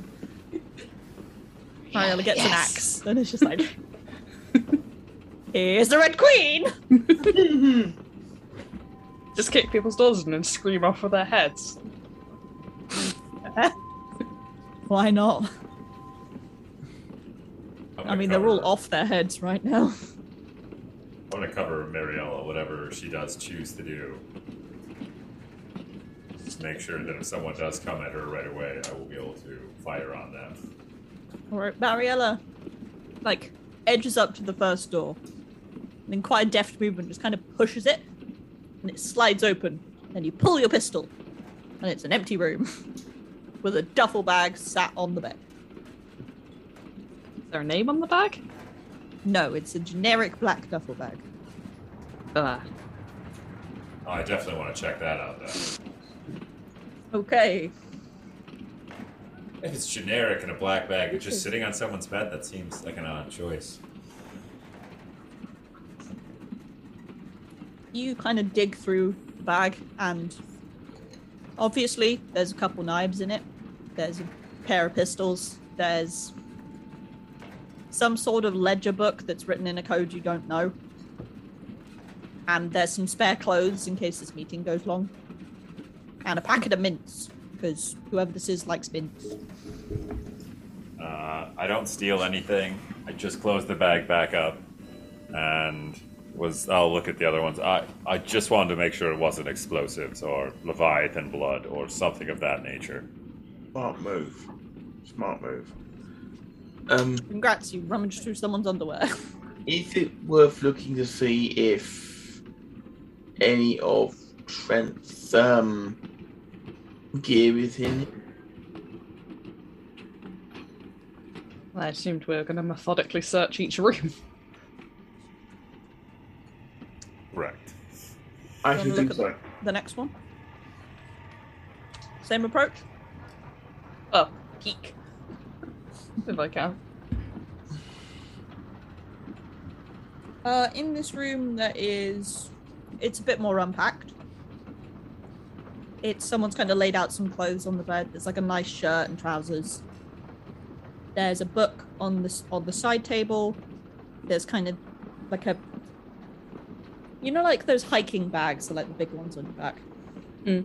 It's one of those kind of perched to the side with the top open, and you can see like a spare pair of socks and like some sort of purse and things sticking out.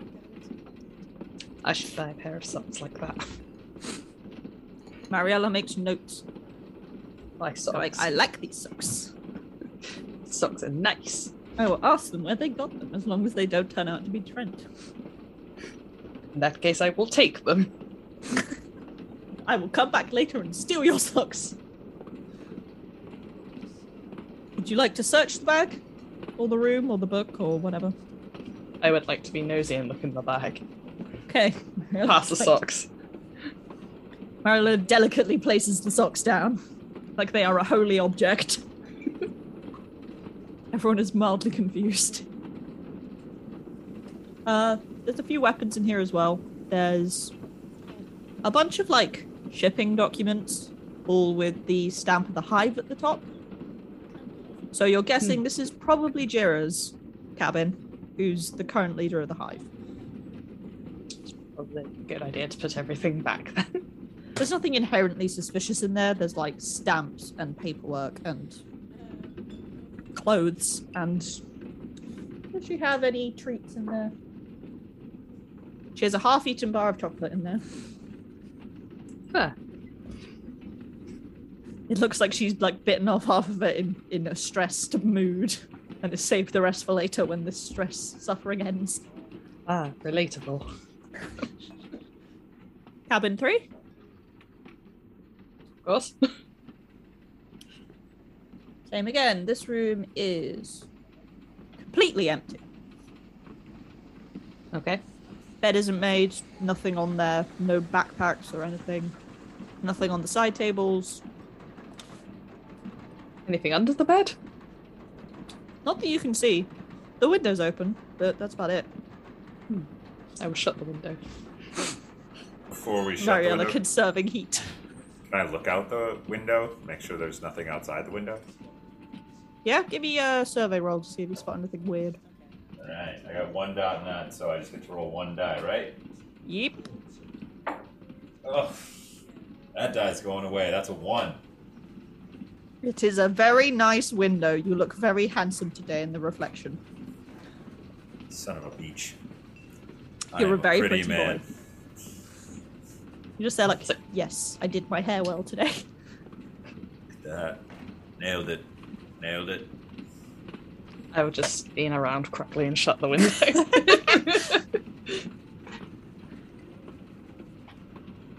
Next one, or anything else in here?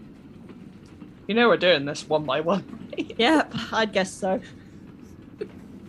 Cabin number four, please. Drum roll.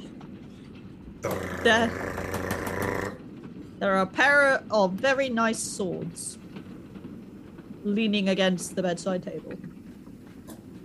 There's like a couple whetstones.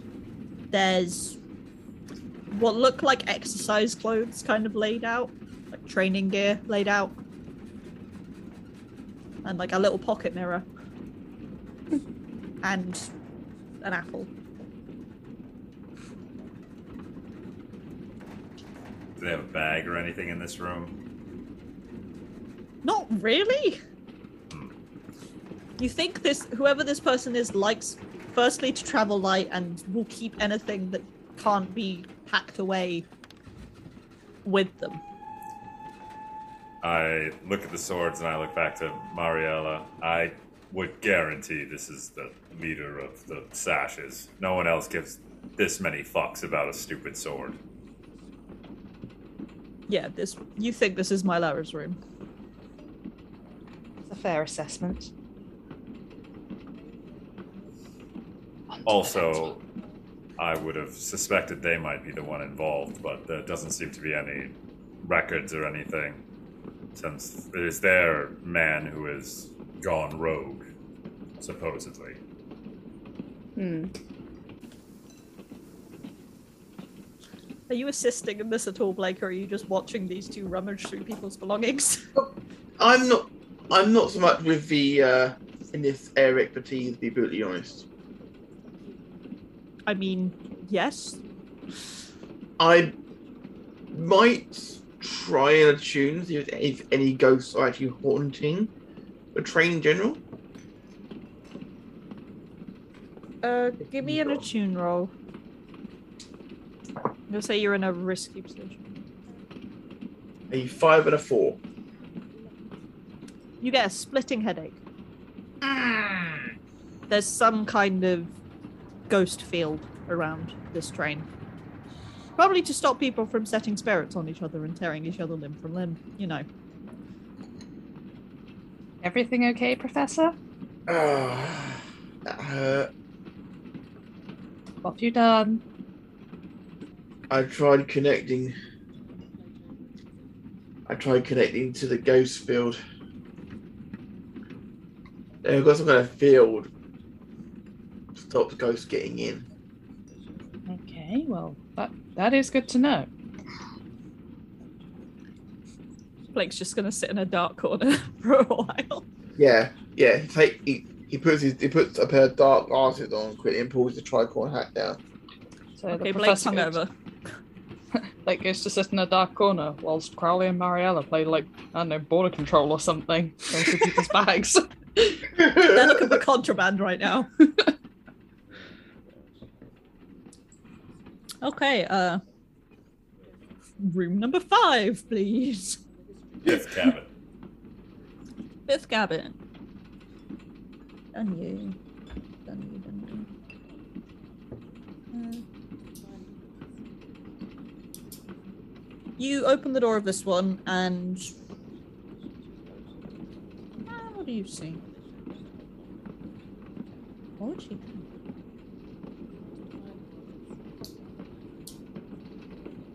This one looks like someone's been living in here. Like longer term. More than just today. There's kind of there are like several sets of clothes, several additional weapons, kind of scribbles on bits of paper in a code you don't understand. There's a couple maps of Crowsfoot. And a few dirty plates. Yeah, and a punnet of grapes. Because I have grapes here, and that's the first thing that came to my head. I take one of the grapes and inspect it. It is a grape. It's Does grape. it? Doesn't look like it's been tampered with in any way. It looks like a grape. I will eat the grape. it's a grape. Well done. Mariella stole a grape. Imagine if Mariella died of poisoning right there. That would have been awkward. Just No, kick her under the bed, fine. it'll be fine. Put her under the rug. Why is We'll deal with that in the rug? What are you talking about? Mariella pokes out. I'm not a lump. How dare you? You want to check the last cabin then? Of course. Well, I mean, we've checked five of them. Why would we stop now? I have to ask. Because this is the one that sets off the alarm. No, it's just, you know, there's that ongoing clock of Trent's plan. that I'm just marking segments off every so often. Oh, son of a bitch.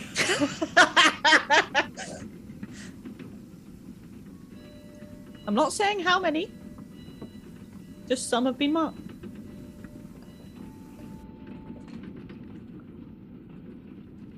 So that's sixth cabin.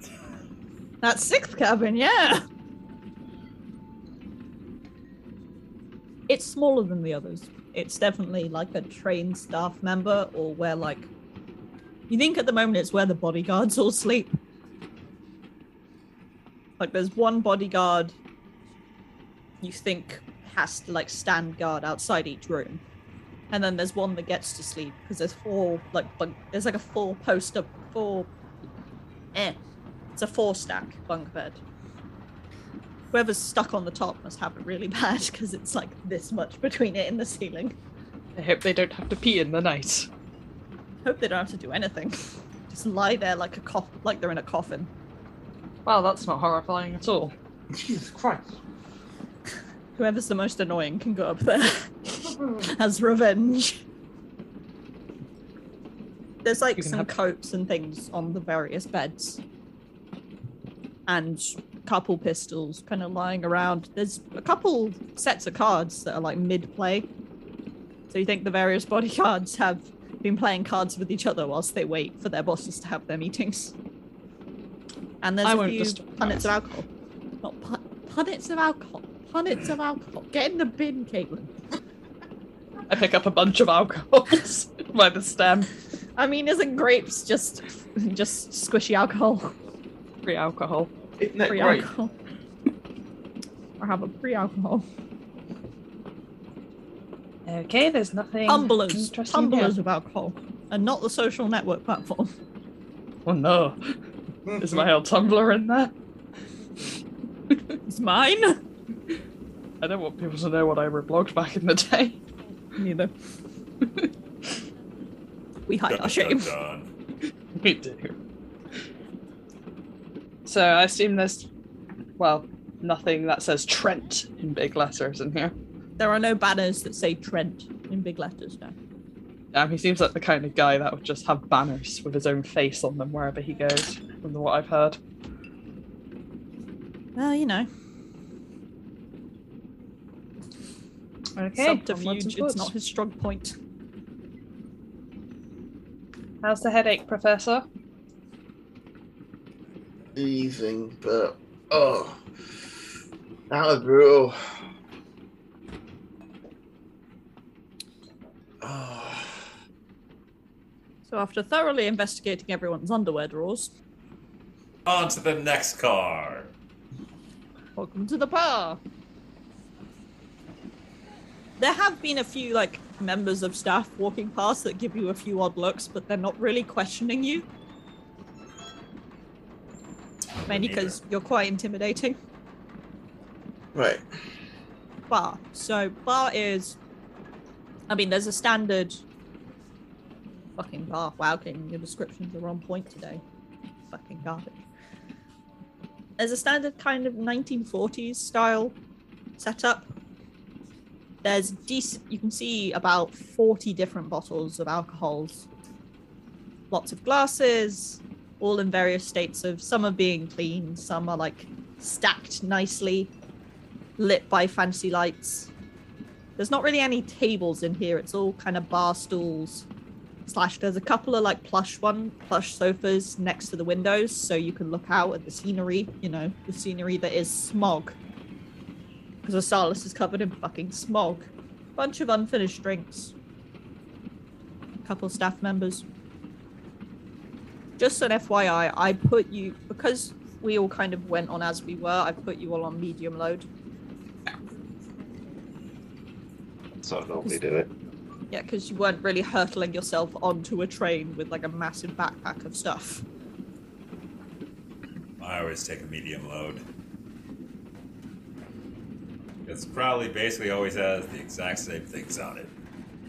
Uh, but Chloroform, rope. guns. Uh, with the staff that's in here, with the bartenders, are any of them giving us like odd stares or anything like that? Or I mean, all of them are giving you odd stares of why the fuck are you here, but they're not like nervous stares. uh, I'm gonna put my. I'm gonna put my pistol away for a second and go. Have any of you seen? Uh, I guess a red sash who wasn't the ones who were supposed to be here. They kind of glanced at each other. There's four of them in the room. And this balding man, like, replies, like, Well, I don't think so. There were the two red sashes who were there as bodyguards, and there was obviously Valera. But there's been no one else in a red sash uniform. Were we given like a physical description of Trent? Crowley and Blake, you know what Trent looks like. Yeah.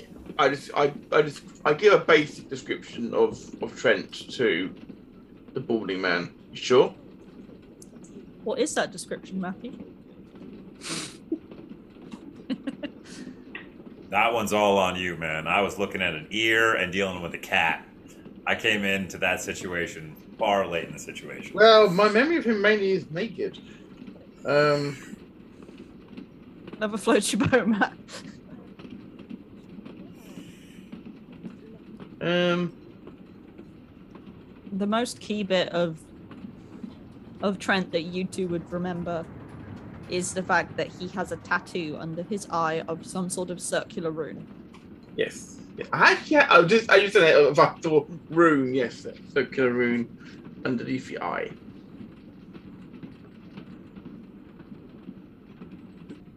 If you haven't, that's fine. But if you have to, Well, I don't think so.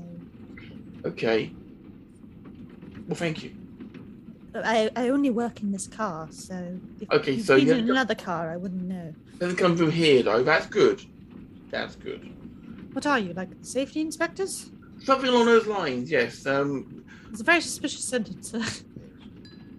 Look, to, to be fair, we're looking for someone big because we're from postcode lottery, and we, we I literally grabbed Blake by the back of his shirt and just start dragging him towards the next cart without a word to anyone else. I just grab him by the back Yep, of his shirt. that- as- that's done. That's happening.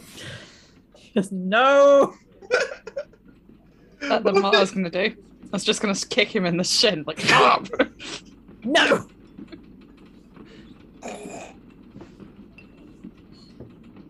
All four of the various staff members are looking at you like, eh? This is normal. Don't mind them. One of those academic sorts, I see. A Little Yes. bit. Mm. Absolutely, and I will follow.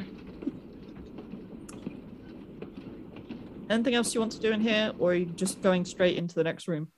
Hmm. Nothing as much as I nothing as I want to do in here anyway. Not that I think. Right. I'm, dr- I'm dragging him to the next car, so I'm fine. You want to do anything, Ryleigh? Or are you just following them, rolling your eyes profusely? Oh no! Don't drag me right into there like that. Hmm. Following them. Yep. Look over before we go in there. So you're just going into the meeting room, are you? I assumed we could go around to the meeting room. Well, it's a whole cart. Or, like, carriage. So you kind of swing open the door. Like, is there a space between carts? Not Or- between the bar and the meeting room. The bar, the meeting room, and the dining car are all, like, squished together. It's just the others that have a route up to the roof. I, I think I look at. I, I think we don't have a choice. I think we have to just. They're all in danger, and whether they like it or not or believe us, we're gonna have to deal with them eventually, right? Is there a window in the door or not? No, oh, because Oh, okay. it's a meeting, so That's fine. That's it'd be a bit creepy if you just stand there and stare. Unless we go back up and around. Ten second rule, it's happening now. if thou does not speak up in time, thou does not get to control the cannon. Going in. there's- Sorry. We're marching through there. What hell's that gonna rain down on us? Well, we're neutral, so that's fine. Yes, but I've, I'm kind of to understand that barging into someone's meeting is not the best idea in the world. And Like, yet what you're up, doing hose? it anyway. you barge into the room like, what up, hose? Crowley striding ahead with Blake being dragged behind him like a naughty child. Mariella looking sophisticated and Ryleigh looking concerned. And 12 guns are pointed at you. Out of curiosity, what's Ryleigh wearing? Thieves' clothes, I assume, Yeah, my normal gear, I guess. with a slight hole in the shoulder. Okay, so we're 12 guns that point at me and Crowley. Okay, thank No, you. at all four of you. You've come in. Okay. One held by every pu- every like gang member in this room. I will raise my hands up, letting go of uh, Professor Blake. You're not here to hurt any of you. We are here to help you. You are all in danger right now. This room is it's literally stripped bare, such that no one can use anything in here as a weapon against someone else. So there's a there's like a round table in the middle and four chairs. There's posts at each side of the wall with like water. But each gang member has their own jug of water. So they're just like vibing. So you think like everyone's brought their own food, everyone's brought their own water, so no one can poison each other. But there's each of the bodyguards. So every gang leader here has two bodyguards, one on the left side of the room, one on the right side of the room. They're all stood about three feet away from each other. So it's all like a game of symmetry. And stood up from the table are four individuals. There's Baz. Bazso Baz is the Lampblack leader. He's been in business for a long time. He's kind of a older gentleman. Kind of portly, but definitely looks like he could bench press you without blinking. Has a fairly friendly, open expression. Kind of short hair. Fairly cheerful. Though he is pointing a pistol directly at Ryleigh's head right now. He's deemed you the most dangerous, apparently. Mylera is the leader of the Red Sashes, as you correctly assumed with the swords. She has her hair up in a tight ponytail, has various like sword scars across her arms, which are laid bare, with braces on each arm. She has a simple set of daggers at her hip. Is dressed very formally, more like for a formal duel rather than for a meeting, and is kind of eyeing Mariella with suspicion, and has pulled a gun out from somewhere. You think it was under the table? You're not sure. It wouldn't surprise you.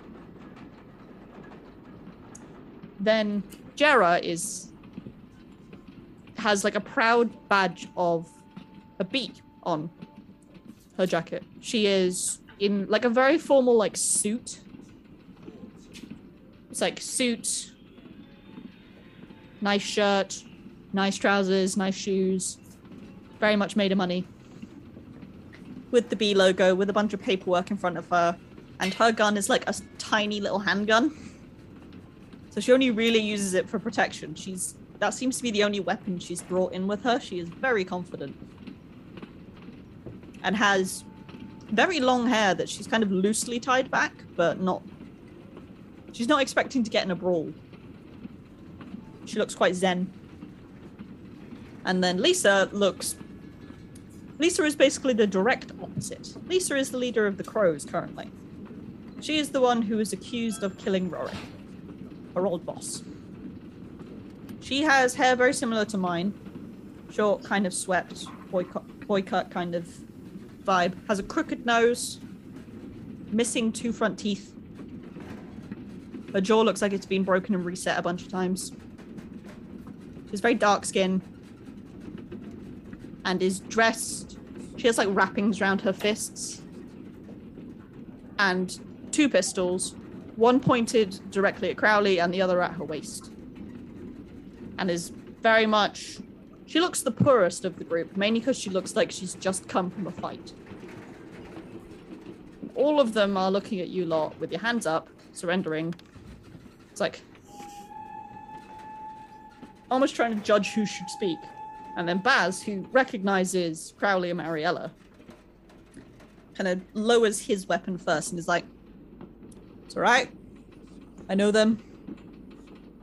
They're not associated with any of our gangs. They're, they're running the new Black Lotus ring at the old Sparkcraft workshop. And you see, like, it clicks for Djera first, and she and her bodyguards lower their weapons. And then Mylera lowers, lowers hers, and then Lyssa's kind of flicking her head around in pure paranoia before slowly lowering hers.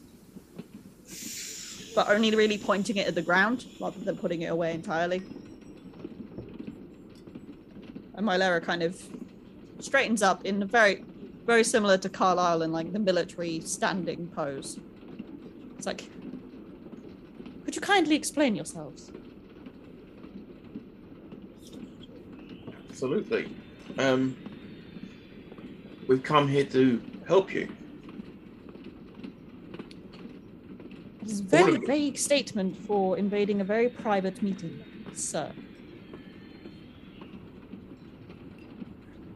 As my compatriot said, you are all in danger right now.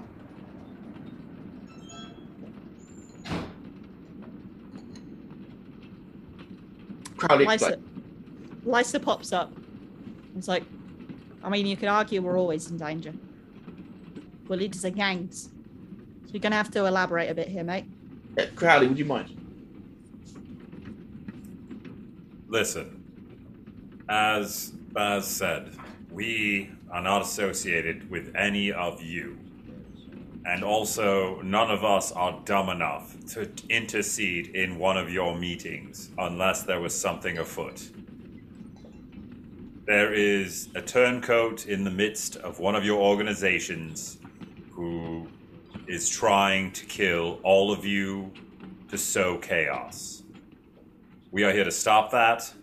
That is the only reason we are here. We do not wish to intercede in this meeting in any way. Mylera hears the mention of a turncoat, kind of locks eyes with you. It's like, do you mean Trent?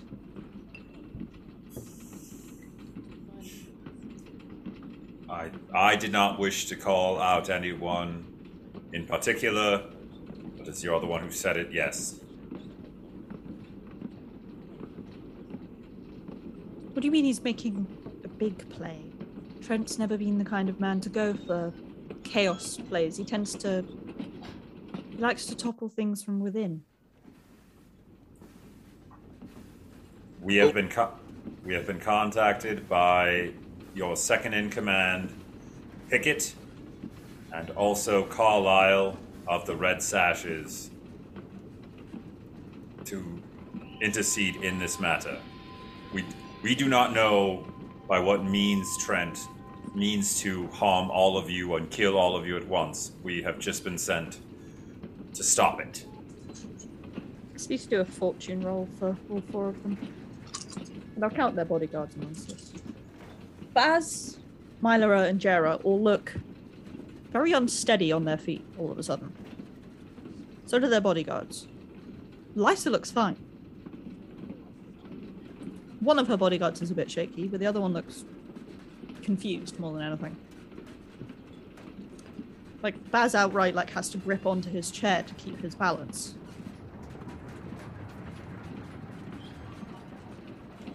What kind of play do you think he would make?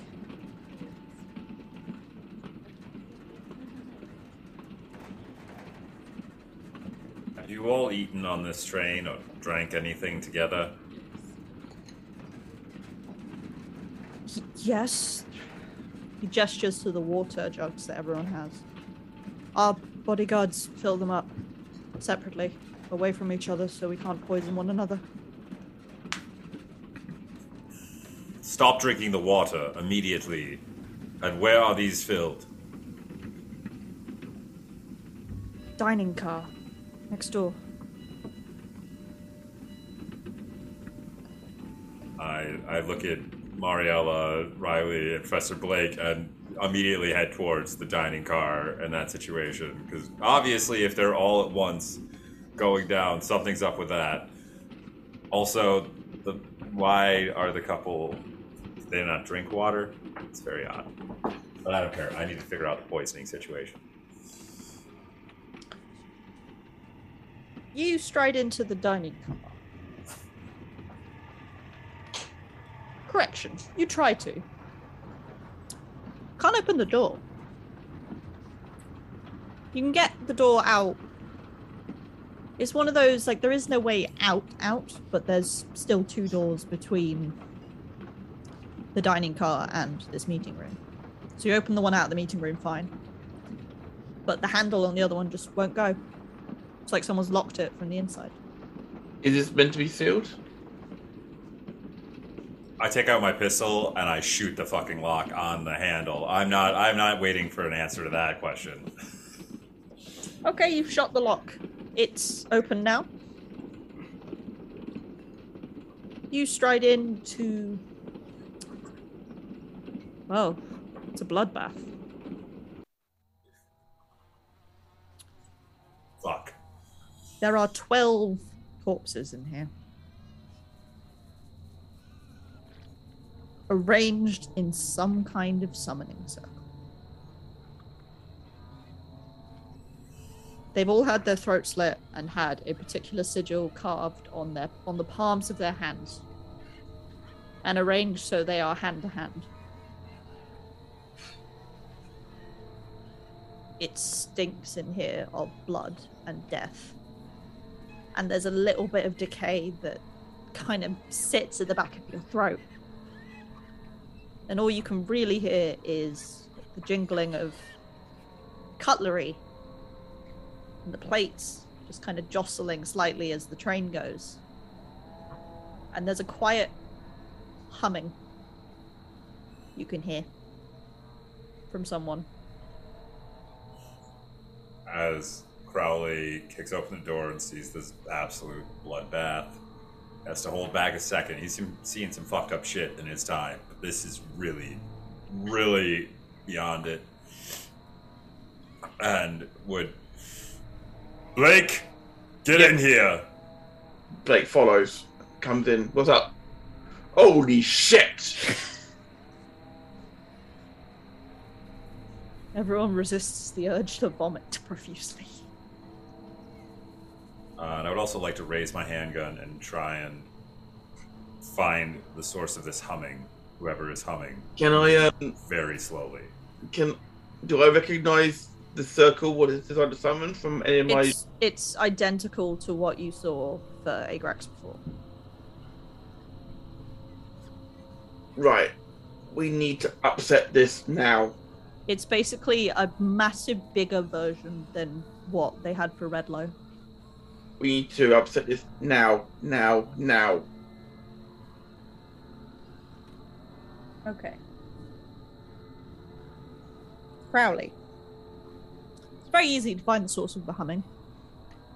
Because there is a skinny, fairly lean, fairly muscular, muscular man washing his hands in like the side bit of the kitchen, just round the corner.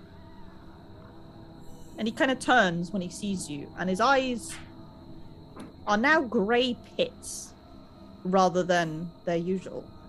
But they, you can still see the circular tattoo under his eye. All his hair's fallen out, and there's kind of a permanent twist in his mouth, so he looks constantly like he's sneering at you. But it is, it is Trent. He kind of turns. He's like, "Oh hi."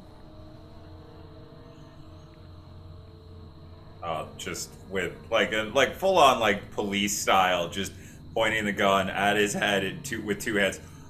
What in the fuck have you done? Stop this now! Do you not like my art? I swear to God, I don't know who the fuck you think you are, but I will blow your head off right now. While that's happening, can I be motioning to Mario and Ryleigh to um, help upset the circle by maybe like splitting the body apart, as it were, if possible? Break the circle. I'm going to say this is this would be a group attune roll. If they want to, I'm I can't ask. I can't make them, obviously. Are you helping break it? Are you going to help Crowley? Are you staring at the horror and wondering where your life went wrong? I have nothing in attune, so I'm not really sure what I can do. How does a group roll work?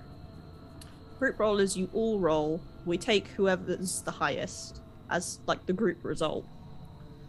But whoever is leading the roll, in this case it would be Blake because he'd be instructing you, would take one stress for every failure.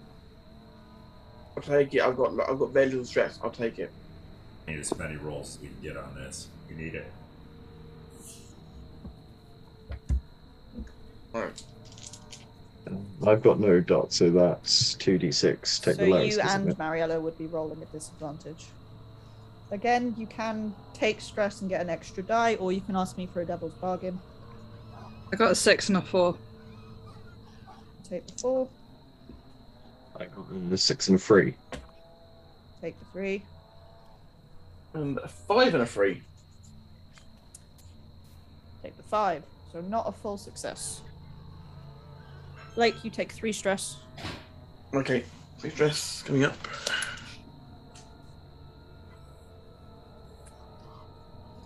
You shift. You manage to. You get the body of a fairly kind of frail old woman that you're guessing probably worked like the tea cart that went through the mm-hmm. train or something.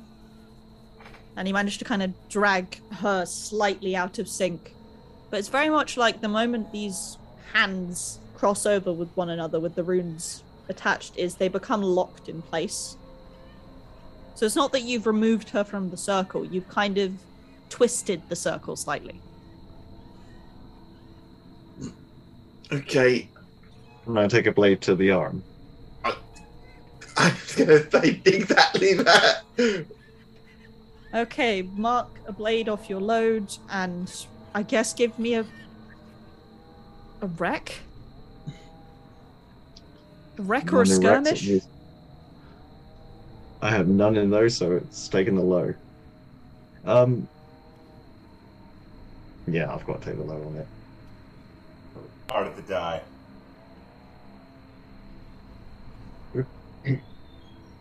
I got two fives. Partial success. Could have gone way worse, Alex. To be fair.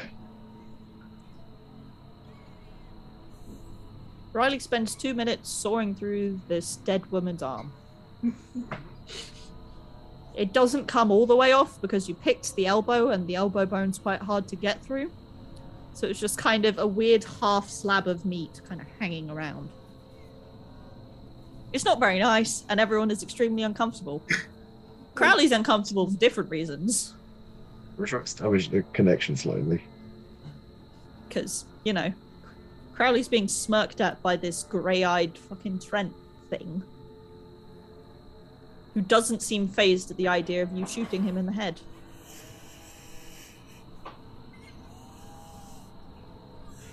I Crowley would. How's it going back there, everyone? Okay. Could do. It is. What's that over there? Mariella, you do notice Lyssa has staggered up next to you, and kind of looks at the scene. and is like, "Holy fucking shit!" Ah, is this a bad time to mention that everyone else has fallen unconscious? I've put I've put them on their side so they don't choke on their tongue, but like, I don't know what the fuck's happened. She's kind of dropped the tough accent that she had, and just kind of talks like this. I uh. Um. What can I do here? What can I do here? What can I do here? I don't know what. We we, we can't split the circle. Um. I mean, I You know could- you can't stop it, Crowley.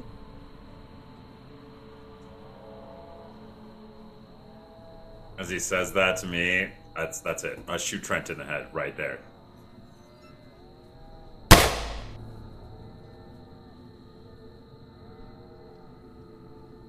You all hear the gunshot, and you all kind of turn to look as Trent's body falls forward.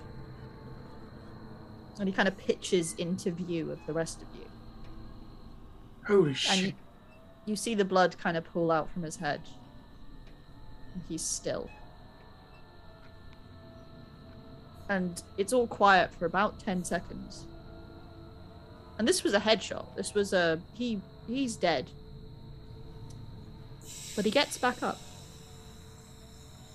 In kind of a slow jerking motion as if something's pulling his limbs for him. And that same sneer is still there, and those eyes are still there, and blood is still pouring from the head wound. As he just kind of looks at you. But the voice isn't his anymore. It's Argas's. And you just hear, Why do you try this? Listen here, Argaz. We want no issues with you, and I don't know what this Trent promised you or is giving you, but this this has to stop. Why? Fuck, I don't know why, but it has to stop. You lie and steal. Why can I not do the same? Because if you lie and kill and steal these people right now, it's going to result in everybody being killed and dying. It will result in more blood than even you can handle, Argaz. Everybody dies. Why not speed up the process? What's the fun in that? What's the fun in waiting?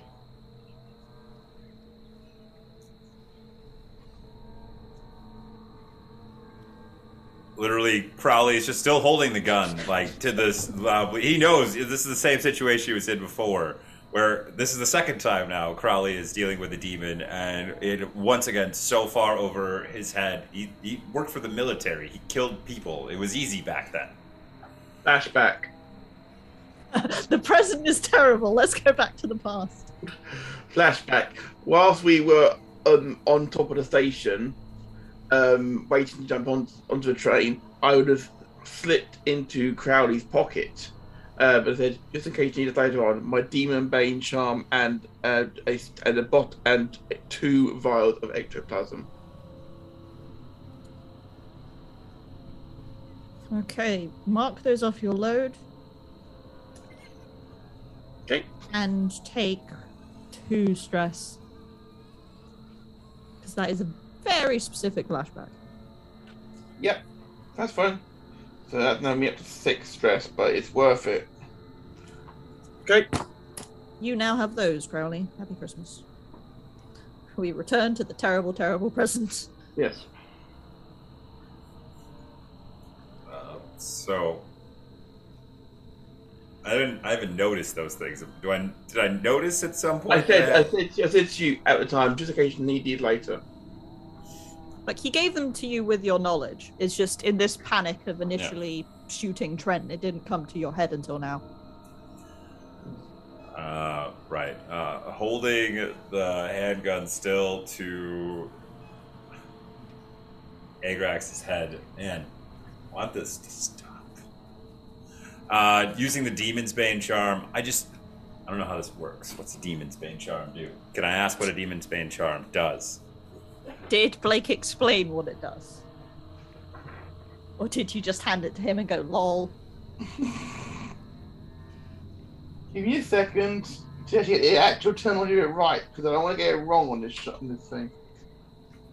Yeah, this is not the time to get it wrong. Demons prefer to avoid this object. Is that where it says arcane trick trinket, which uh, demons prefer to avoid at zero load. they prefer to avoid it. Alright. And Ectoplasm is the lifeblood of a ghost.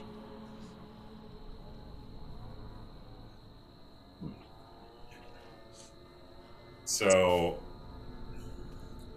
I do want I, I want to flashback real quick as well. Yep. When he gave me the demon's bane charm and this ectoplasm, can we say there was the ectoplasm ammo that he might have found some? Um, electroplasm. Um, Plasmic ammo. the electroplasm vials could be used for, for, as as bullets. Yeah, I, I imagine so. Yes. Because if so, I would have liked to immediately have loaded them into two of the chambers of uh, one of my handguns, and say that's the handgun that I have drawn currently. We'll say you had one in the chamber for any normal people before it switched to ghost. So, yep, take one stress. I rolled for the quality of the ammo and it came out with a six, so you have good ammo. Staring at this situation, I, I'm gonna look back at everyone else and literally, I don't know if this is gonna go well. Save as many people as you can, and then I'm gonna look back and go, "Fuck you, Argax," and I'm gonna fire. Okay. Fucking hell. Uh, okay, immediately. Crowley, I need a resistance roll from you, please. All right. How's that work again? Oh. Well, I'm saying you're resisting this because otherwise it would outright kill you. I'm not giving you the option. I'm saying resist it for fuck's sake. So, uh, this is mental strain or willpower. So, how many dots do you have in resolve? Just one. Roll a dice. I got a six. Okay, so Head dice turned up. yeah, Chad's dice turned up, so you don't take any stress, but you are taking significant harm. Because oh no, I figured. I knew this wouldn't go well, but maybe it'll save someone else. Hopefully. you take level three harm. Woo! Yeah. We're just gonna. I'm gonna call it demonic possession. Oh, cool. Because in firing this bullet, you are essentially kicking him out of his current post, as it were.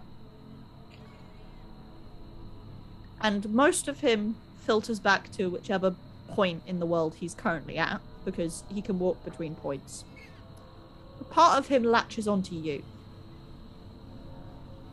And you can feel it it's a bit it's a bit like having something under your skin that you can see moving. Just kind of crawling up towards you. The rest of you see trent's body fucking explode. There's there's a flash and kind of a quiet scream of some sort of ghostly energy. And trent's body's like the head explodes and the rest of it just crumbles to the floor in kind of a pile of mush and crowley like staggers back and slams into the wall with the force of it Crowley, you're right. No, not at all. I'm probably just gonna like kind of slump down, like in a sitting position against the wall. yeah as a player you know this is demonic possession now as a character you just know something's here Uh, is the can I can we look back? Uh, is everyone uh, is everyone okay back there? Is is it stopped the ritual? I'll, I'll go check on everyone else. Ryleigh goes and checks on everyone that's they're still unconscious, but like it's not a deadly poison, so clearly they needed them alive to get them in the right position and the right state. So they're all raving. Lyssa's been like helping you make sure they're in the recovery position and stuff. Her two bodyguards are standing guard on the other side of the train just in case anyone else comes through. Mariella, you notice that the hands are no longer clasping each other. Like they've kind of slid off one another. Like the lock is no longer there. So by remo- by removing Argaz, you have successfully kind of interrupted whatever this was. And Blake, you part of you just constantly feels nauseous right now. Like the presence of a demon like Argaz fucks with any whisper. But to have him outright like puppeteering a corpse is a bit like holding your hand over a flame for too long. Just that uncomfortable, just bordering on painful prickling on the back of your neck. I guess I know why I couldn't attune to the ghost field now. It was just so focused here. But technically, that is the end of the heist. You win? Question mark? We saved them all, that's for sure. You saved them all. But at what cost? Crowley's psyche. oh well. Well, Does it with with this in his body? Is he basically going to become a sorcerer? no. Fireball. Nothing happens. You're just sad.